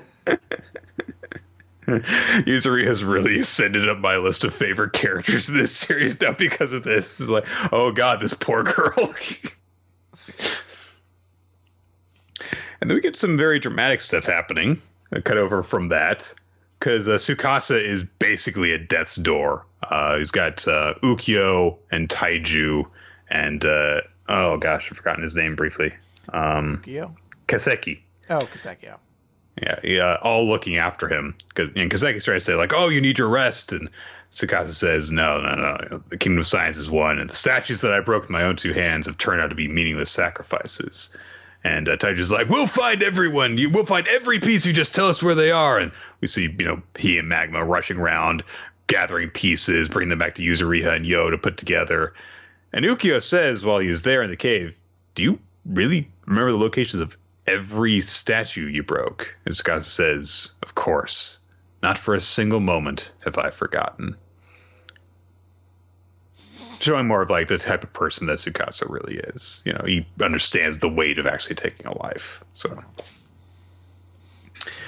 um, over time, the Kingdom of Science contacts the main village with the good news that everyone's okay. Uh, and they're like, "Oh, so nobody died?" And and Chrome starts to say, "Is like, oh yeah, everyone from the village, everyone from the village survived." I mean, no, no, nobody died, nobody at all. It's victory without sacrifice. Senku won't let him die. And we see Senku working a bit with Gen, doing some chemical stuff. Uh, and uh, medicine, yay. And so Gen says, like, so is this going to save Tsukasa? And Senku, you know, doesn't really say anything until he, for a bit, he just says, like, well, sealing up the wound only prolongs the inevitable. It's not a magic spell that'll heal his busted organs. Uh, we cut over to the jail cell, uh, which is, you know, like the, basically a reinforced version of the cells that Tsukasa's kingdom had before, with like you know metal bars and stuff. Um, and uh, Hyoga and Homura are in cages facing each other, and Homura's just like, you know, this isn't so bad. I'm with Hyoga. this works out pretty well. Also, I've got freaking ramen. Sweet. yeah, a giant leg of meat too. It's like yeah. actually pretty sweet. Man, prison system in the in the Stone Age is pretty good. They're like free healthcare. Why doesn't everybody just go to prison? Isn't this great? Hyoga's the fuck everything. Like, oh yeah, yeah. yeah. Uh, Kohaku is basically the warden. Uh, she's serving them their meals. And uh, Hyoga's like, How naive and foolish you are. Why do you refuse to execute someone who killed his commander with that weak thinking your community won't last long? And Kohaku's like, You think Tsukasa's gonna die? Don't be absurd! Ordinary people are always holding out hope for miracles. And Kohaku's like, Ah, yes, the perfect setup for this speech I had planned. miracles? Not Senku, not even for a second. The path of science leads him where he needs to go, little by little, one painstaking step at a time. In this world, there's nobody stronger or more hardworking than him. And uh, now, we see I, Senku I know, has come this, to a solution. Has this been something they've done before? It's the first time I noticed that Kohaku's shield has the Kingdom of Science sigil on it now. I think that's a new thing. Okay, I wasn't um, sure if that's always been there and I just haven't noticed it, or if that was something new that now they're the Kingdom of Science and actually like the branding. Yeah. Well, I don't think that they actually introduced the symbol of science until like just now. So. Well, they had the flag for a while. Oh, I guess it's true. Was that the same flag that he had when he uh, said goodbye to Yuzuriha and Taiju? I think so. Hmm, okay. Like the, the spaceship with stars. Gotcha. I don't know if it's been a thing for a while. Maybe. Maybe it happened when he actually, you know, became the king. So. So Senku approaches Tsukasa. He's got a few fragments of stone in his grip, and he says, There's one way to save you. We're going to petrify you again. The diabolical flash of light that nearly ended humanity, we'll use it for ourselves. Science will tell us what caused the petrification, and then that power will be ours. Get excited.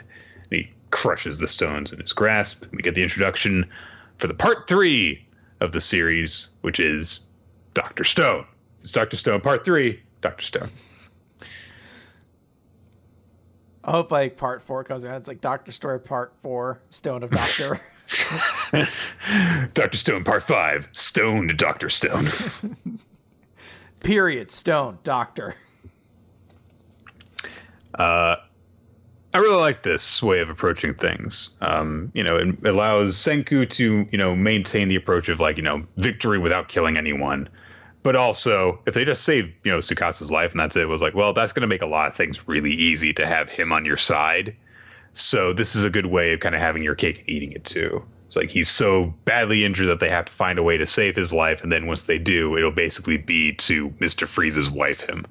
Uh, so that's a good way of putting him on the shelf for a little bit, Yeah. give him the kind of Fuegoleon treatment. And they kind of have to. He's such a powerful character that, like, if you try to put any physical threat in front of Senku, it's going to be impossible to think. Like, this is a dude who's like, oh, I kill lions with my hands. like, Yeah, you need something to like commission, like to put out of the commission the strongest dude. So, and it also adds some stakes But- to this. Like we we we now have come to like Tsukasa a bit more as well. So you're like, I kind of hope he gets to live and actually spends time with his little sister and everything. So yeah. Um, I am curious though because, like, well, with Hyoga defeated, then that's all the antagonists that were brought up and these, you know, past two parts just, you know, taken care of seemingly, even if it's a temporary thing. So you've got to think it's like, well, there's got to be something else that's on the horizon that'll, you know, because there have been plenty of things that are just like, oh, you know, just the world in general is just dangerous. But there's always been that lurking threat of like, there is a timeline, there is, you know, an imposing thing happening that is going to eventually force an eventual confrontation. And there's nothing like that going on right now. So you got things like, well, maybe a new antagonist is going to get introduced uh, at some point. Also, should point should uh, mention by the way that uh, we've received word that apparently a Doctor Stone anime has been greenlit. So congratulations. I hope Inagaki gets to enjoy another good anime series and maybe one that's not as uh, meh Mm. as Eyeshield 21's anime. you mean you mean like I think that what you mean is like gets to enjoy an actually good anime series. All right, let's move on to two chapters of Seven Deadly Sins because there wasn't one published by Crunchyroll last week, so they did two. So we have two to talk about, starting with chapter 288, Operation God. And we get kind of an interesting uh, cover sp- uh, cover page where it shows like each of the characters, and I don't know if it's deliberate, but it kind of looks a little bit like they're sized, kind of proportionate to how important they are to all this. So we get, you know, names for everyone: the dozing god of death, the head of the archangels, all that sort of stuff. It's kind of cool. Uh, so last time, uh, Ludociel was finally made to like be like, all right, fine, I'll stop. trying Fine, to I'll work with you. I'll stop trying to charge directly into it and was preparing to work together with es- uh, Escanor.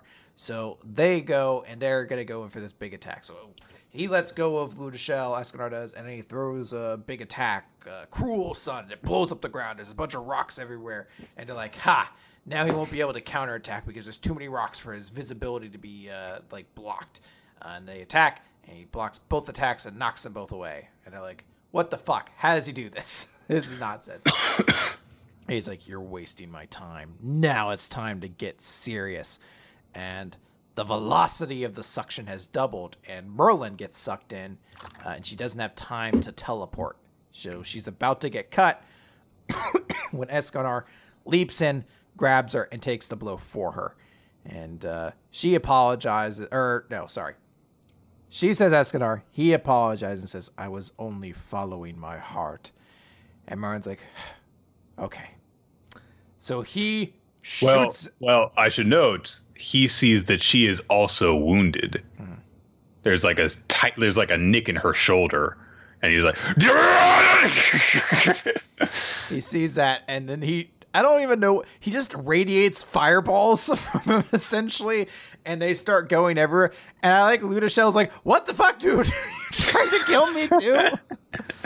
Uh, but Ludociel has gotten a lot more likable during this fight, with her getting knocked around a lot. when you just make her a joke for a while, it's just like, ah, I'm all bored now. Uh, but because of this attack, Merlin is able to see what's happening, and she's like, ah, something so simple yet heinous has nothing to do with this field of vision, his hearing, or even sensing our presence. And she explains everything about him essentially his stuff is automatic at this point. It's yeah. his power is so strong, it's just raging around him, so nothing's going to get past him. That's his quote unquote full react. Uh, so that's why blocking his visibility didn't matter because it doesn't use visibility, everything like that.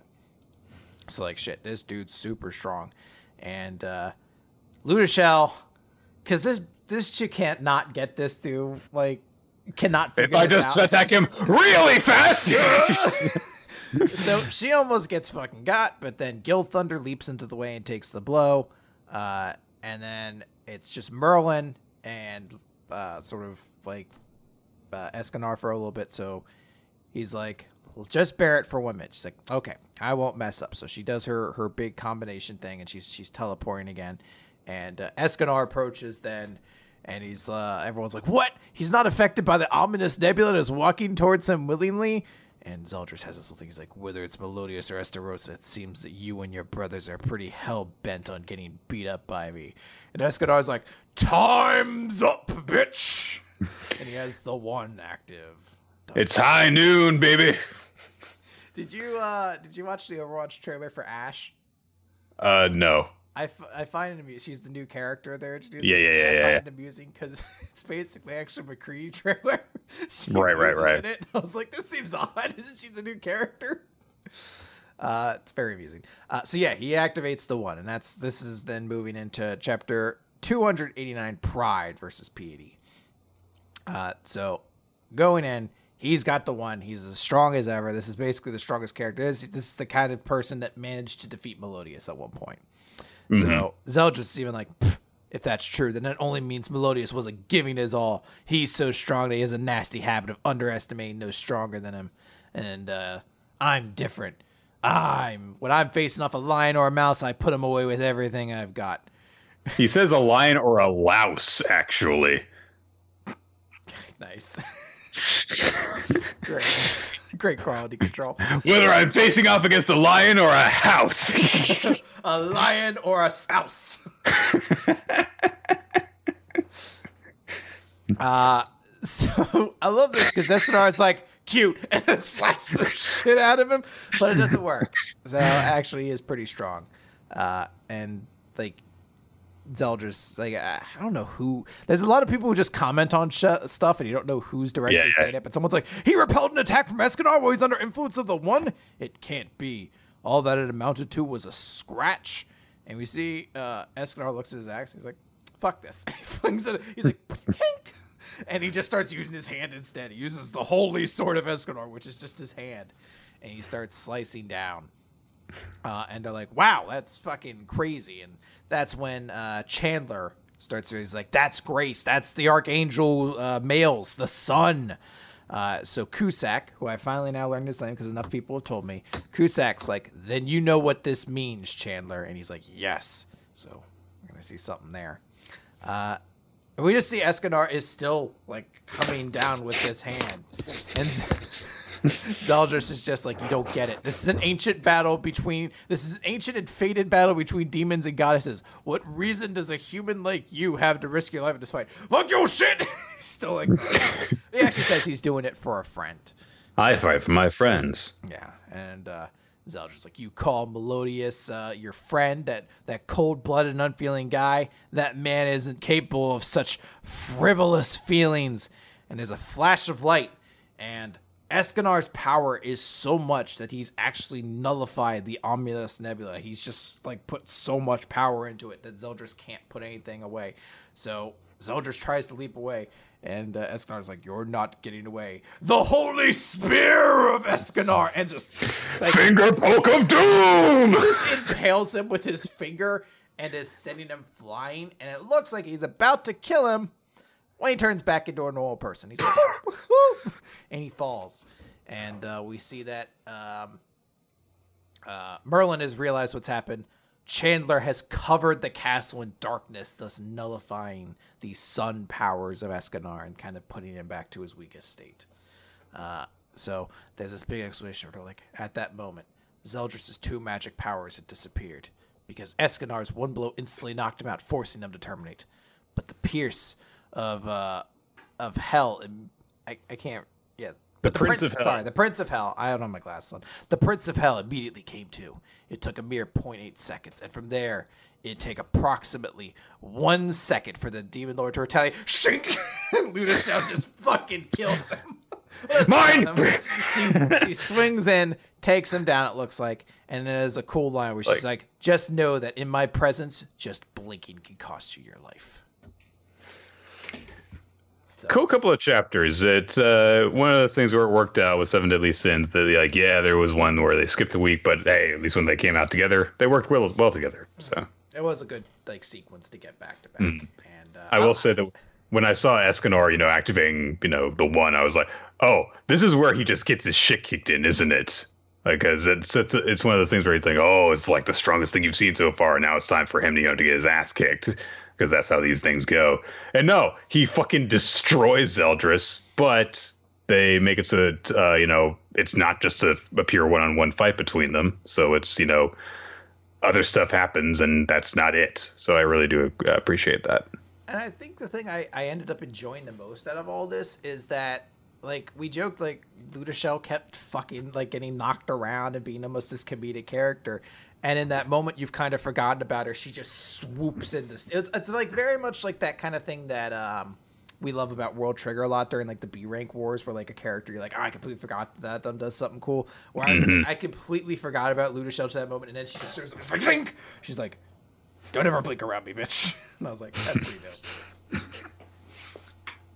Good couple of chapters. All right. Let's move on then to The Promised Neverland. It's chapter 111 Unwanted Guest. Amazingly, the kids that set out, Andrew found them.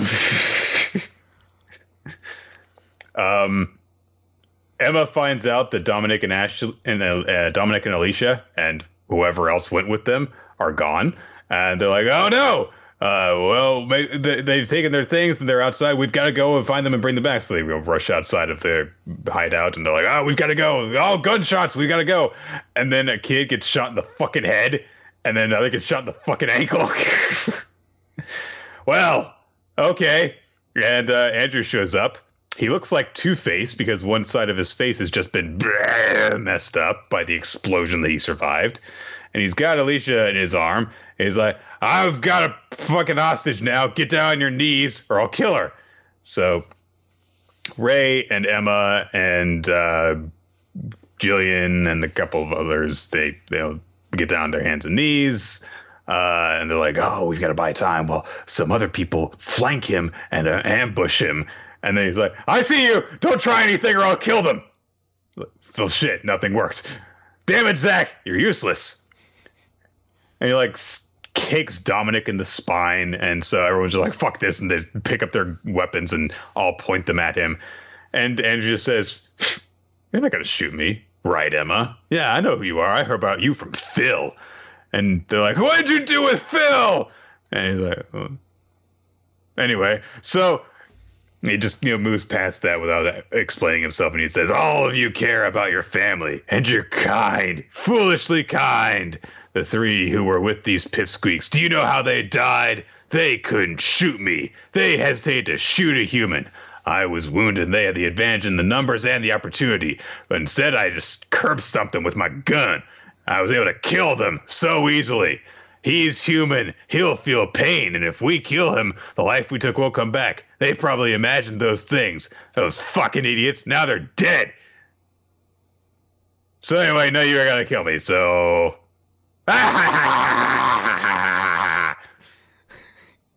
it's one of those things where you're like Man, I wish this dude had actually done something to this point where I'd be like, that's kind of cool. He's like a villain, but he's just sitting there. He's like, evil, evil, evil, evil, evil. I'm going to hold a gun up to this child and I'm going to kick this cat at the same time. And I'm going to fly on my taxes. And I'm going to downvote the new She-Ra show. Like, he's just like, I'm going to do maniacally evil things. Yeah, I guess the idea is just that he's been in so control to this point, but he hasn't really gotten to do very much up up to now. So it doesn't feel like it's like okay, yeah, here's this guy. He's got to be a hostage. say that the trauma of being in that explosion has made him unhinged at this point, and oh sure, kind of what's going on.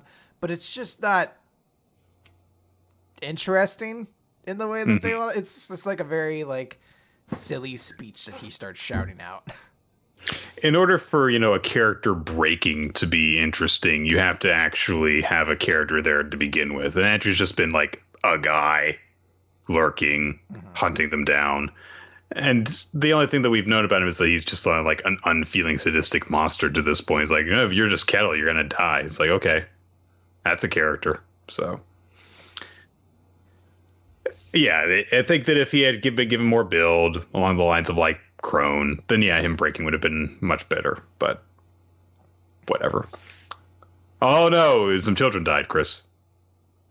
Yeah, again, like uh, this is the thing I was kind of hoping we'd never get to in the Promised Neverland, where like they've killed so many of the kids now, and you're like, I don't know any of these kids. Like, yeah, I can't even. I don't even know if all these are kids from like fucking Goldie Pond or if they're kids from the actual farm who I've just like they just never gave attention to. Like it feels like a couple are just people. Like I just never I don't even know who they are or whatever. Like they just I don't know they're dudes and they got killed and they got ganked.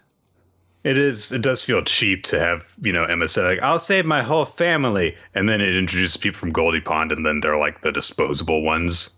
It's like yeah. that's that's lazy. not the point of what I think Emma's goal is. Like she's trying to save everybody, so it feels like it feels like for the much as much effort that was given to like, hey, um, uh, what was Hugo is dead now, should have also been given to those two dudes who died in the yeah. the, the bunker because you're like Emma should care about those two as much as she cares about Hugo for her character they're all her family in her mind, mm-hmm. and it's really being passed over. And Andrew's like, "Yeah, I killed those kids that were with these two, the ones that have names. They survived." Yeah. So I don't know. If you if you don't make me care about the characters, I'm not going to. So, all right, uh, let's move on to Black Clover. Was there Black Clover this is week? There? Yeah, I think it is. I, I'm I'm like forgetting if there was one or that's right. Well, so so it's the it's the climax of the fight, and then it's like uh, okay, other stuff happened. so, page 181, Spatial Mage Brother. So last time Finral uh, teleported in Yami and uh, the great hero Jack the Ripper, uh, so that they could take down uh, the elf that's possessing. Uh, I tried Langris. That's his name. possessing Langris, and he's like, "Oh, you did this, but." I'm a little bit faster. And you went to the trouble of calling him just so you could all die together. And Finral's like, no, these guys are Magic Knight captains. They're definitely gonna handle this somehow, and they do. They they specifically do. They they just clown him and knock him out. Dunk. Uh, but then his power. But then he's not knocked out. yeah, his power is still like going crazy, and he creates like a giant cross of energy at one point. Or no, he creates giant orbs that rip across in the sky. It looks like, uh, the entire, tearing everything. Yeah the entire castle's ceiling gets eaten away, basically. Yeah, so like, whoa, this is crazy. What are we supposed to do about this? And Finral's like, now it's actually over at this point because he's so fucking crazy at this point. He's never gonna notice my magic. Uh, so Finral literally just teleports in behind him and punches the shit out of Langris. uh, and we get like kind of this little flash or I guess imagery to say like Langris is like this this trap boy inside of his own mind. And he's like, for a brilliant little brother, you sure cause a lot of trouble, seriously. And it's like, oh, Finral showed up. And he's like, sorry, I'm weak, so it took me a while, Langris. And like, to help him out, because he's now.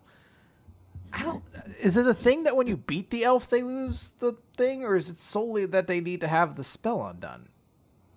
It's friendship, Chris. It's friendship and hugging. Yeah, all right. So they do. Uh, there is specifically a thing though that they actually have to have like their magic negated, but hang on a second. Yeah, so Langer still has the pointy ears. Yeah, so, so. he still is an elf for the moment, but they knock him out, and uh, there's a little moment where they both fall down. Their their hands look are kind of like on top of one another. So yeah, yay! Finral saved his brother. Uh, then we cut over, and it's Gauche flying in, and he's like, "I'm here," and everywhere. Sorry, no, it's Leash showing up or Patrick. I can't fucking remember every these goddamn characters. It's like six names. It's it's it's leashed that we thought was leashed, not actual OG leashed. So leashed's brother Patrick. Mm-hmm. So Patrick arrives, and he's uh, the guy who's inside of uh, Gauche is like, "What? You're just looking like Leash now?" Uh, and there's like a whole thing of them being like talking. Rhea shows up there, and there's kind of like a reunion between them. They're like, "Wow, the gang's all here," and I'm like, I could tell the chemistry between you guys is intense. Hey, remember those things that we used to do a thousand years ago? Yeah, good times. Uh, and they're like, "Yeah, I guess uh, Latry must have gone on quite the rampage." All that's left is to fit the final magic stone in the pedestal of the castle and activate a spell that uses the whole kingdom. Uh, and yeah, they already have it because somebody had that stone and got taken over. I can't tell the speech bubbles above their head, which I assume is intentional and they're like, we'll wash away the mouse that's been afflicted with a side effect of the forbidden magic and complete our reincarnation.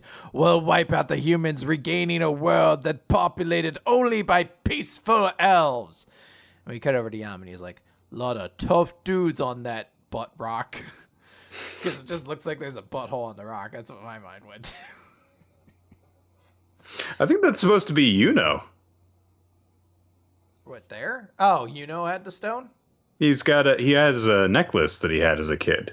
So oh, I think that that's supposed to be the implication. Then they don't have it unless they're like, well, we'll just well, because well, because you know, you know, is an elf, but they but he's got him. control of himself. Mm-hmm. So maybe they don't realize that, or maybe he's thinking that, or maybe he's saying that maybe he's saying this like, no, no, no, no, no, no, no. This things are still going. You know, it's not so. so awesome. He can negate the spell on his own, maybe.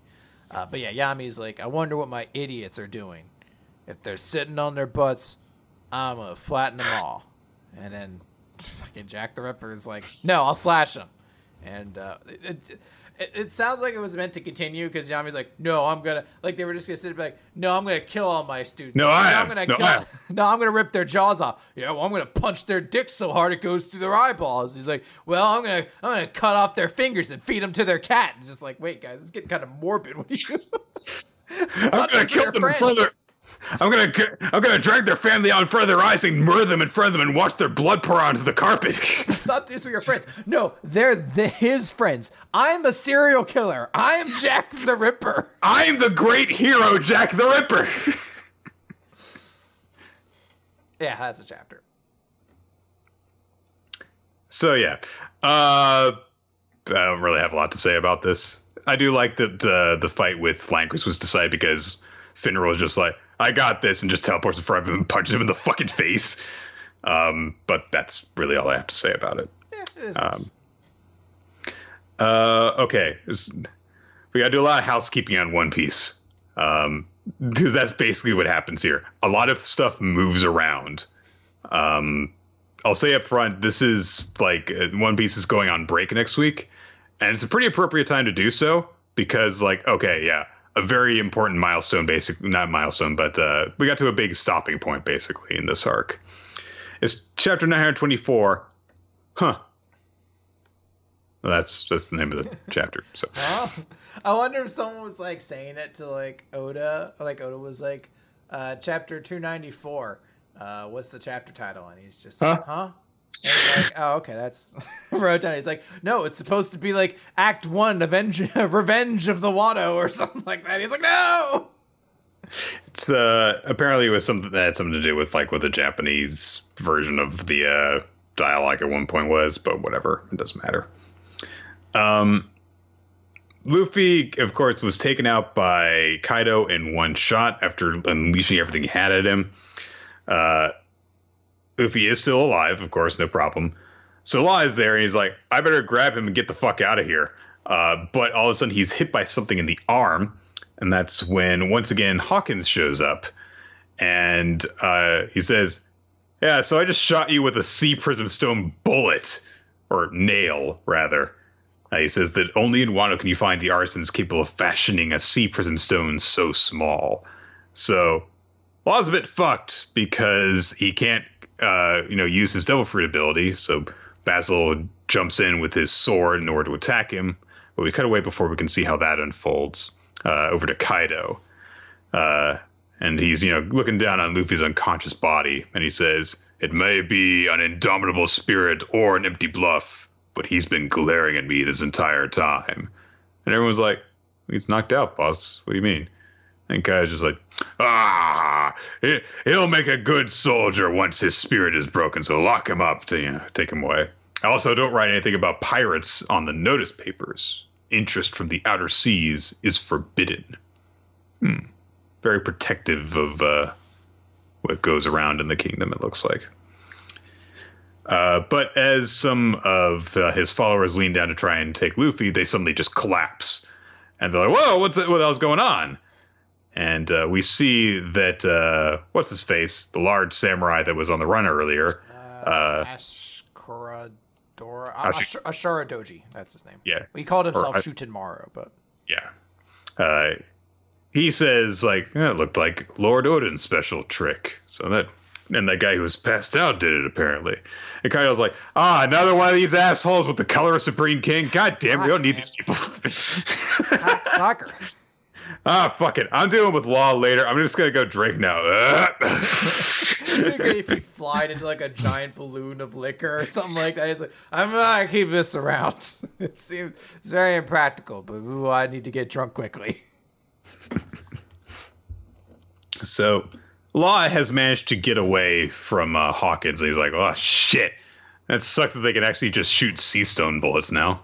Um, and he's like, "I hate to leave Luffy behind, but well, can't much not much I can do about it." Uh, Basil says uh, that uh, you know it's like we'll track him down. You know he won't escape, and anyway, we've got one of them, two, one of the two of them, so that's that's good enough for now. We cut over to Okobore Town, uh, and uh, of course, people are recovering from the aftermath of the destruction that Kaido had caused, and also Luffy had caused by punching him into it. Uh, and oh no, wait, that happened elsewhere because he fought him in like the main town, not in Okobore. But yeah, after the food raids, basically. Uh, and there are people, of course, who are b- beat up as well. And uh, Otsuru is caring for one of them. And uh, keep... this is just weird. It's, it's so Kinemon shows up and he's like got one of the like bandit masks around his face. And he's like, because he's incognito, I guess. He doesn't want anyone to recognize him. He's like, "Oh, Otsuru, you're still so beautiful, but we can't be together until Lauren's wishes have been accomplished." But the important thing that happens is that while he's doing that, he happens to see uh, Shutemaru, you know, going around, and he walks around a building, and he's like, "Oh, what the hell? Ashura here." Then we cut to Wano Castle, and uh, Okiku sees that, like, yeah, of course everyone survived. Um, but uh, what happened was uh, Shino, the old uh, ninja, used her devil fruit ability to basically age the ground around them so that they sank into the mountain and were uh, shielded from the explosion. And there's a brief little joke where, like, you know, they've sunk into a pit, and a whole bunch of people are like, "Oh, we gotta get out of here! This, you know, this is this. The, otherwise, this sinkhole is gonna reach the ocean, and we're gonna drown." And up above the the sinkhole, Sanji's like, "I finally carried all of the ladies out to safety." just left the rest of them down there. He's just like, "Good luck, everyone else." I had forgotten. I was like, "All right, Sanji can just fly, basically now." Falling is no not a problem as long as he's there to carry them. and uh, between panels, yeah, he just gets everyone else out of there. Um, and uh, Okiku says that she has something important to pass on to everyone else. But then we cut elsewhere because uh, Dogstorm has come across uh, Otama, uh, knocked out Otama, and she's uh, still breathing, not dead as Luffy had suspected. And of course, Dogstorm is very pissed off about this because, like, oh, Kaido, come on, she's she's just a child. Uh, a little bit of time goes by, and uh, an extra comes out, an extra edition of the newspaper, and we see the three incognito straw hats all have the same reaction to the news about Luffy. They all have not only the same reaction, they all start trying to say the same sentence basically, with like each one abruptly ending faster. Oh, hey, Luffy, he made it into. the one sorry, that gets me is the Robin face. She's normally not the one who's involved in this stuff, and for her to be like, "Oh, Luffy's already." and I'm not sure exactly what it is that they're specifically reacting to. I, I, don't know if Luffy shows up in a really embarrassing way, or if it's that he tried to fight Kaido and lost. that, or he may have been like they may have noted like criminal arrested or something like that. Mm-hmm but they know they they recognize who Luffy is. Or, so I, I don't know. It's it's it's a weird thing. Well, so I, I, assume it says like Luffy has like come to Wano and is being arrested or is joining Kaido or whatever. You know, they they put out whatever propaganda they want. Gotcha. Yeah. Of course, it's propaganda, right? So. Hmm. Uh, and also the news news of this reaches uh, Zoro, who is uh, sailing down some sort of a stream with someone, um, and uh, apparently, actually, that's that's the thing. So he's he's also eating on the boat. Hmm. And they're like, "Are you sure you could pay for this?" So I don't know. I guess it's some sort of like cruise canoe. I don't know. Uh, then a day passes, and we go over to Udon in Wano, where there's this big old factory. And uh, a bunch of slaves are lab- laboring away in there. Uh, and uh, then we see that uh, someone has taken a poisonous fish over to this cell. And uh, the guy who's doing it is like, So, what's in this cage? And uh, another guy just says like I don't know, but we throw in a poison fish a day, and we got to remove the bones uh, before we toss it in there. Uh, I hear the fish were meant for executions, only this one's living off of them. Uh, I think one of them is like, could it be like a sharkadile? But then why would I don't know. Hmm. So hmm, something is inside of this cell that can live off of these fish things. Uh, and uh, at that moment, Luffy is led into the prison. He's, you know, got cuffs on his hands. His face is all bandaged up because he got beaten to shit by Kaido. And everyone's, of course, mocking him because, uh, you know, you guys ass kicked and he's just this scrawny guy if you don't know anything about him. Uh, but he's, you know, glaring at everyone. They're like, ah, tough guy here. And then one of the jailers just has a fishbone corpse thrown into his neck uh, through the cell that uh, it was fed into.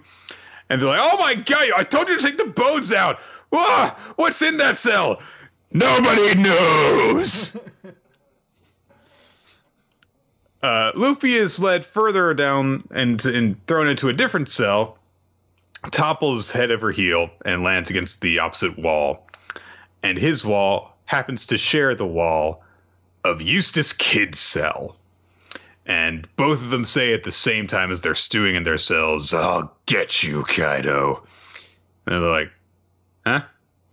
And uh, the same uh, guitar playing uh, woman from who introduced the land of Wano shows up, strumming her guitar as the curtains close on Wano Act One. Literal curtains close. I fucking love that that full aesthetic is going to go on, I guess, throughout this arc. That we're literally going to get like a three act play because the curtains close on the scene we're watching to. It's not like they like pan out and it's like a yeah, yeah, yeah. They're just like, nope, here are the curtains. This is a fucking play.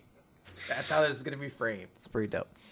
And I am uh, a super excited for this because I mean, Kid is such an important character of the supernovas, so it's interesting. But like, it adds a lot of questions for me to wonder now, like so what happened to Apoo? We haven't seen him. He's mm-hmm. the third part of this group. What happened to Killer, who is like Kid's uh, first mate? So that's another character who should be out there somewhere. Like it's definitely setting up for this idea of like, oh, maybe it's going to be like this big alliance. The same alliance I think we actually saw back in um, Sabaody Archipelago when it was Kid, Law, and Luffy fighting together against um, Kizaru or no Kuma Who'd they fight? I think it was I think it was Kizaru. Uh, but yeah, like they might be the three that have to team up together to take down Kaido. It's it's pretty exciting. I'm I'm, I'm pretty pumped about it.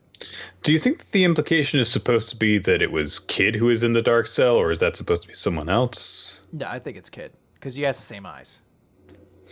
Well, but it's kind of hard to tell. I, I think it's specific. like he's got the same eyes. He's got the same eyes that Luffy has in the final page. Well, they talk so- about how like it's the like they're they're in there to kind of get beaten down enough that they'll like join the other side or whatever. So like these are strong people. I'm assuming it's the same person. I don't know. Maybe it's not. That was my assumption. Kids in a different cell. People are saying different cell. I don't know. I assumed it was the same cell. I guess it would make sense if they keep noting that it's a person who can eat poisonous fish and never get sick. So maybe it's someone who has like an ability to eat poison and not die. Mm, I don't know. All right, let's finish things up then with uh, World Trigger. World trigger. World Trigger.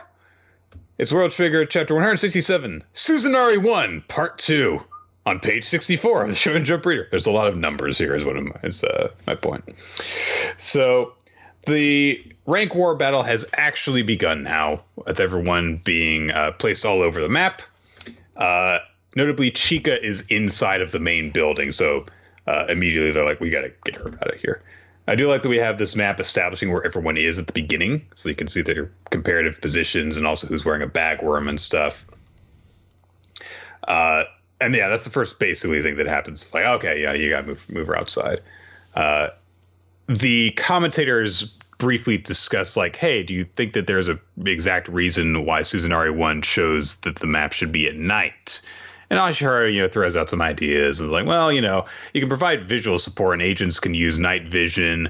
Uh, so this shouldn't give experienced snipers much trouble. But if you have to switch back and forth with visual support between dark and well lit areas, then that could create a bit more work for operators, especially Tamakoma 2, because they've got four people. And uh, that does come into play in this chapter.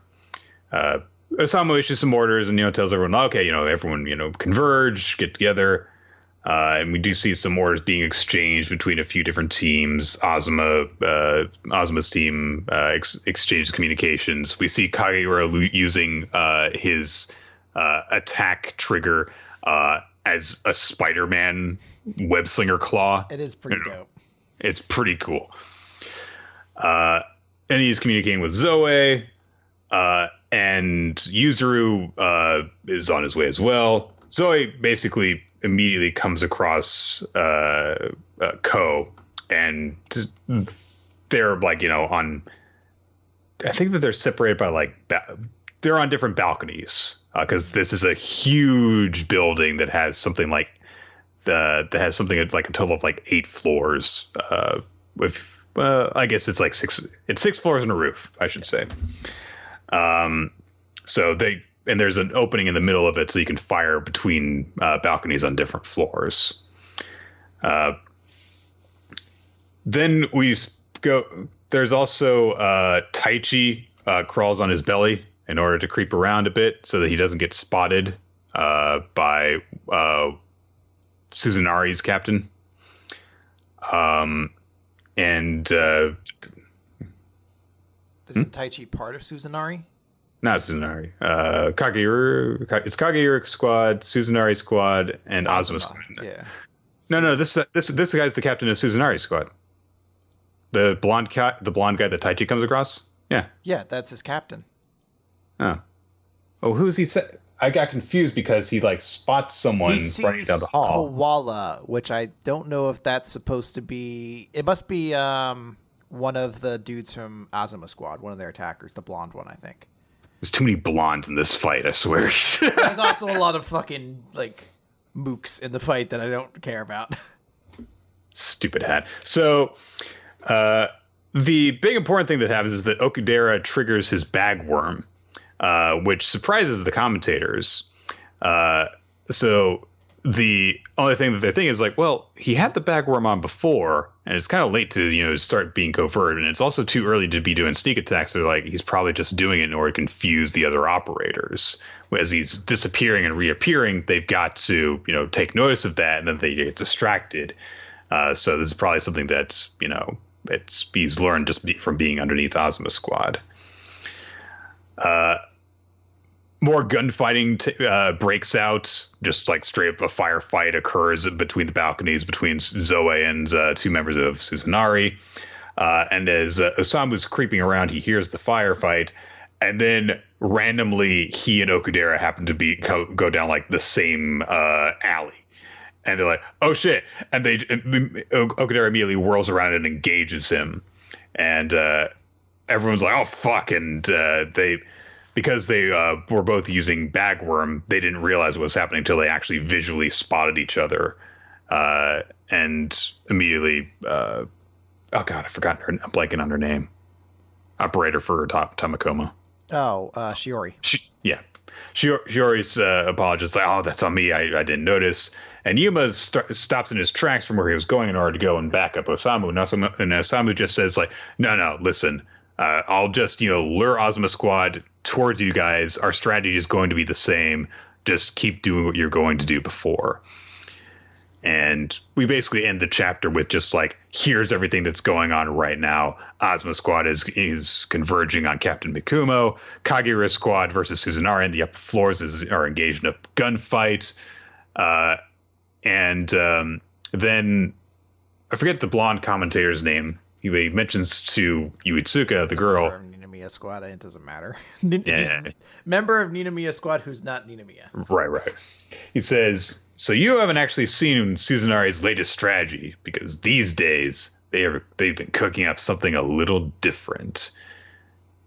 And uh, that's where the chapter ends as Ko draws uh, this black bladed trigger from from uh, his side. I wonder if it's like a sword that because usually when something becomes black, it has the weight added. It's very important. Yeah. So if it's a sword that maybe if it hits you weighs you down, I don't know. It seems weird because usually the sword would cut, but. Mm-hmm. It's a very weird looking sword too. So. Very intriguing. Uh, we also see that like Hyuse, uh, Hyuse has gotten into the building now. Uh, Yuma's still on top of the roof, so we're seeing the members converge. But yeah, Zambu is in a pretty bad spot. Did they note where uh, Chika's still in the? No, well, she's on Bagworm, so no one knows exactly where she's at right now. So maybe Chika right. can can help out Osamu, but yeah.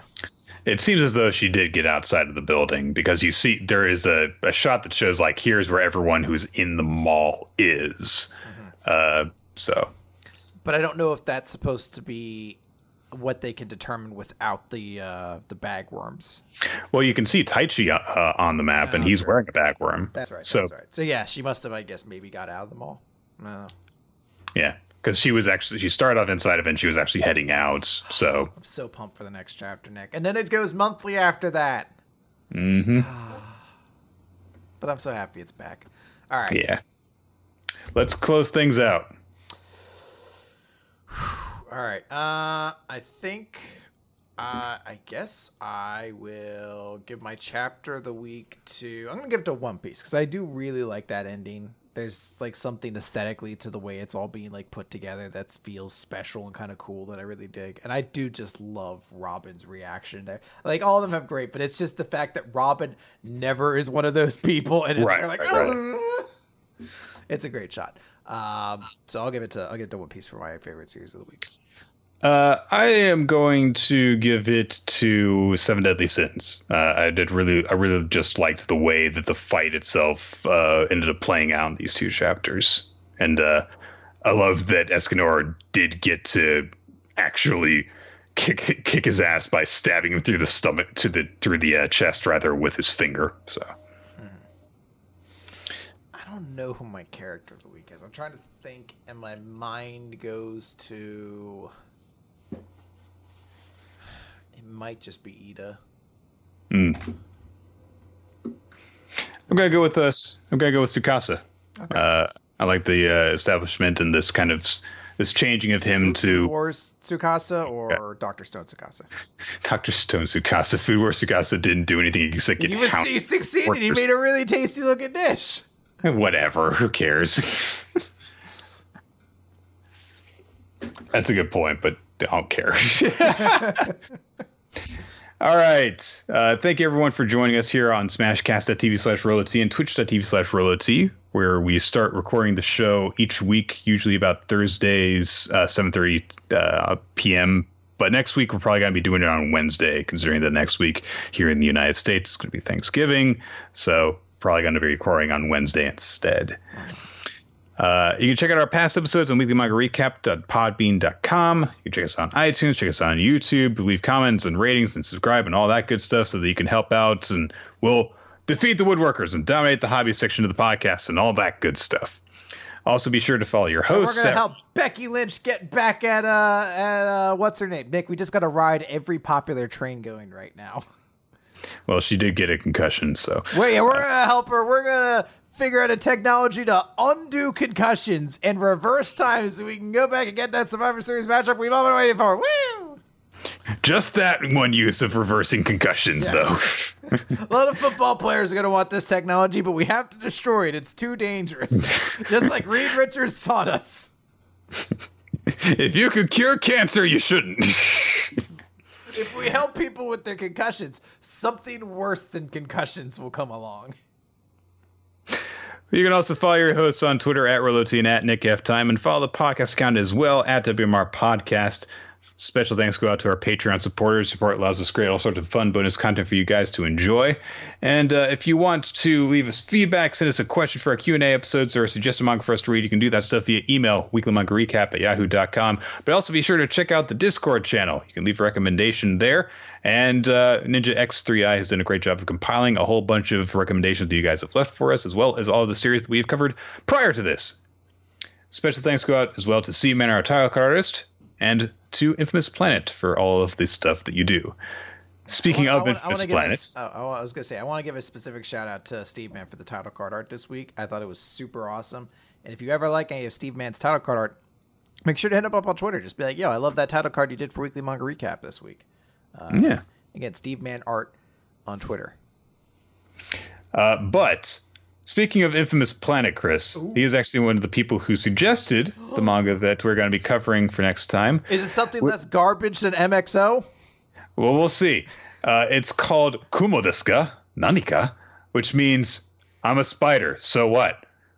Uh, basically, it is about a guy who uh, is part of a class that uh, is all killed, and they reincarnate into various different things. But uh, one of them uh, is reincarnated into a spider. Okay. Yeah. All right then. Very good. Let's check that out then. All right. Do we have anything we want to go off on? Uh. No. All right. Great energy. That's how, Yeah. that's how we that's how we get to the top. I love doing this every week, Chris. Can't you tell? I feel it. Rio over there.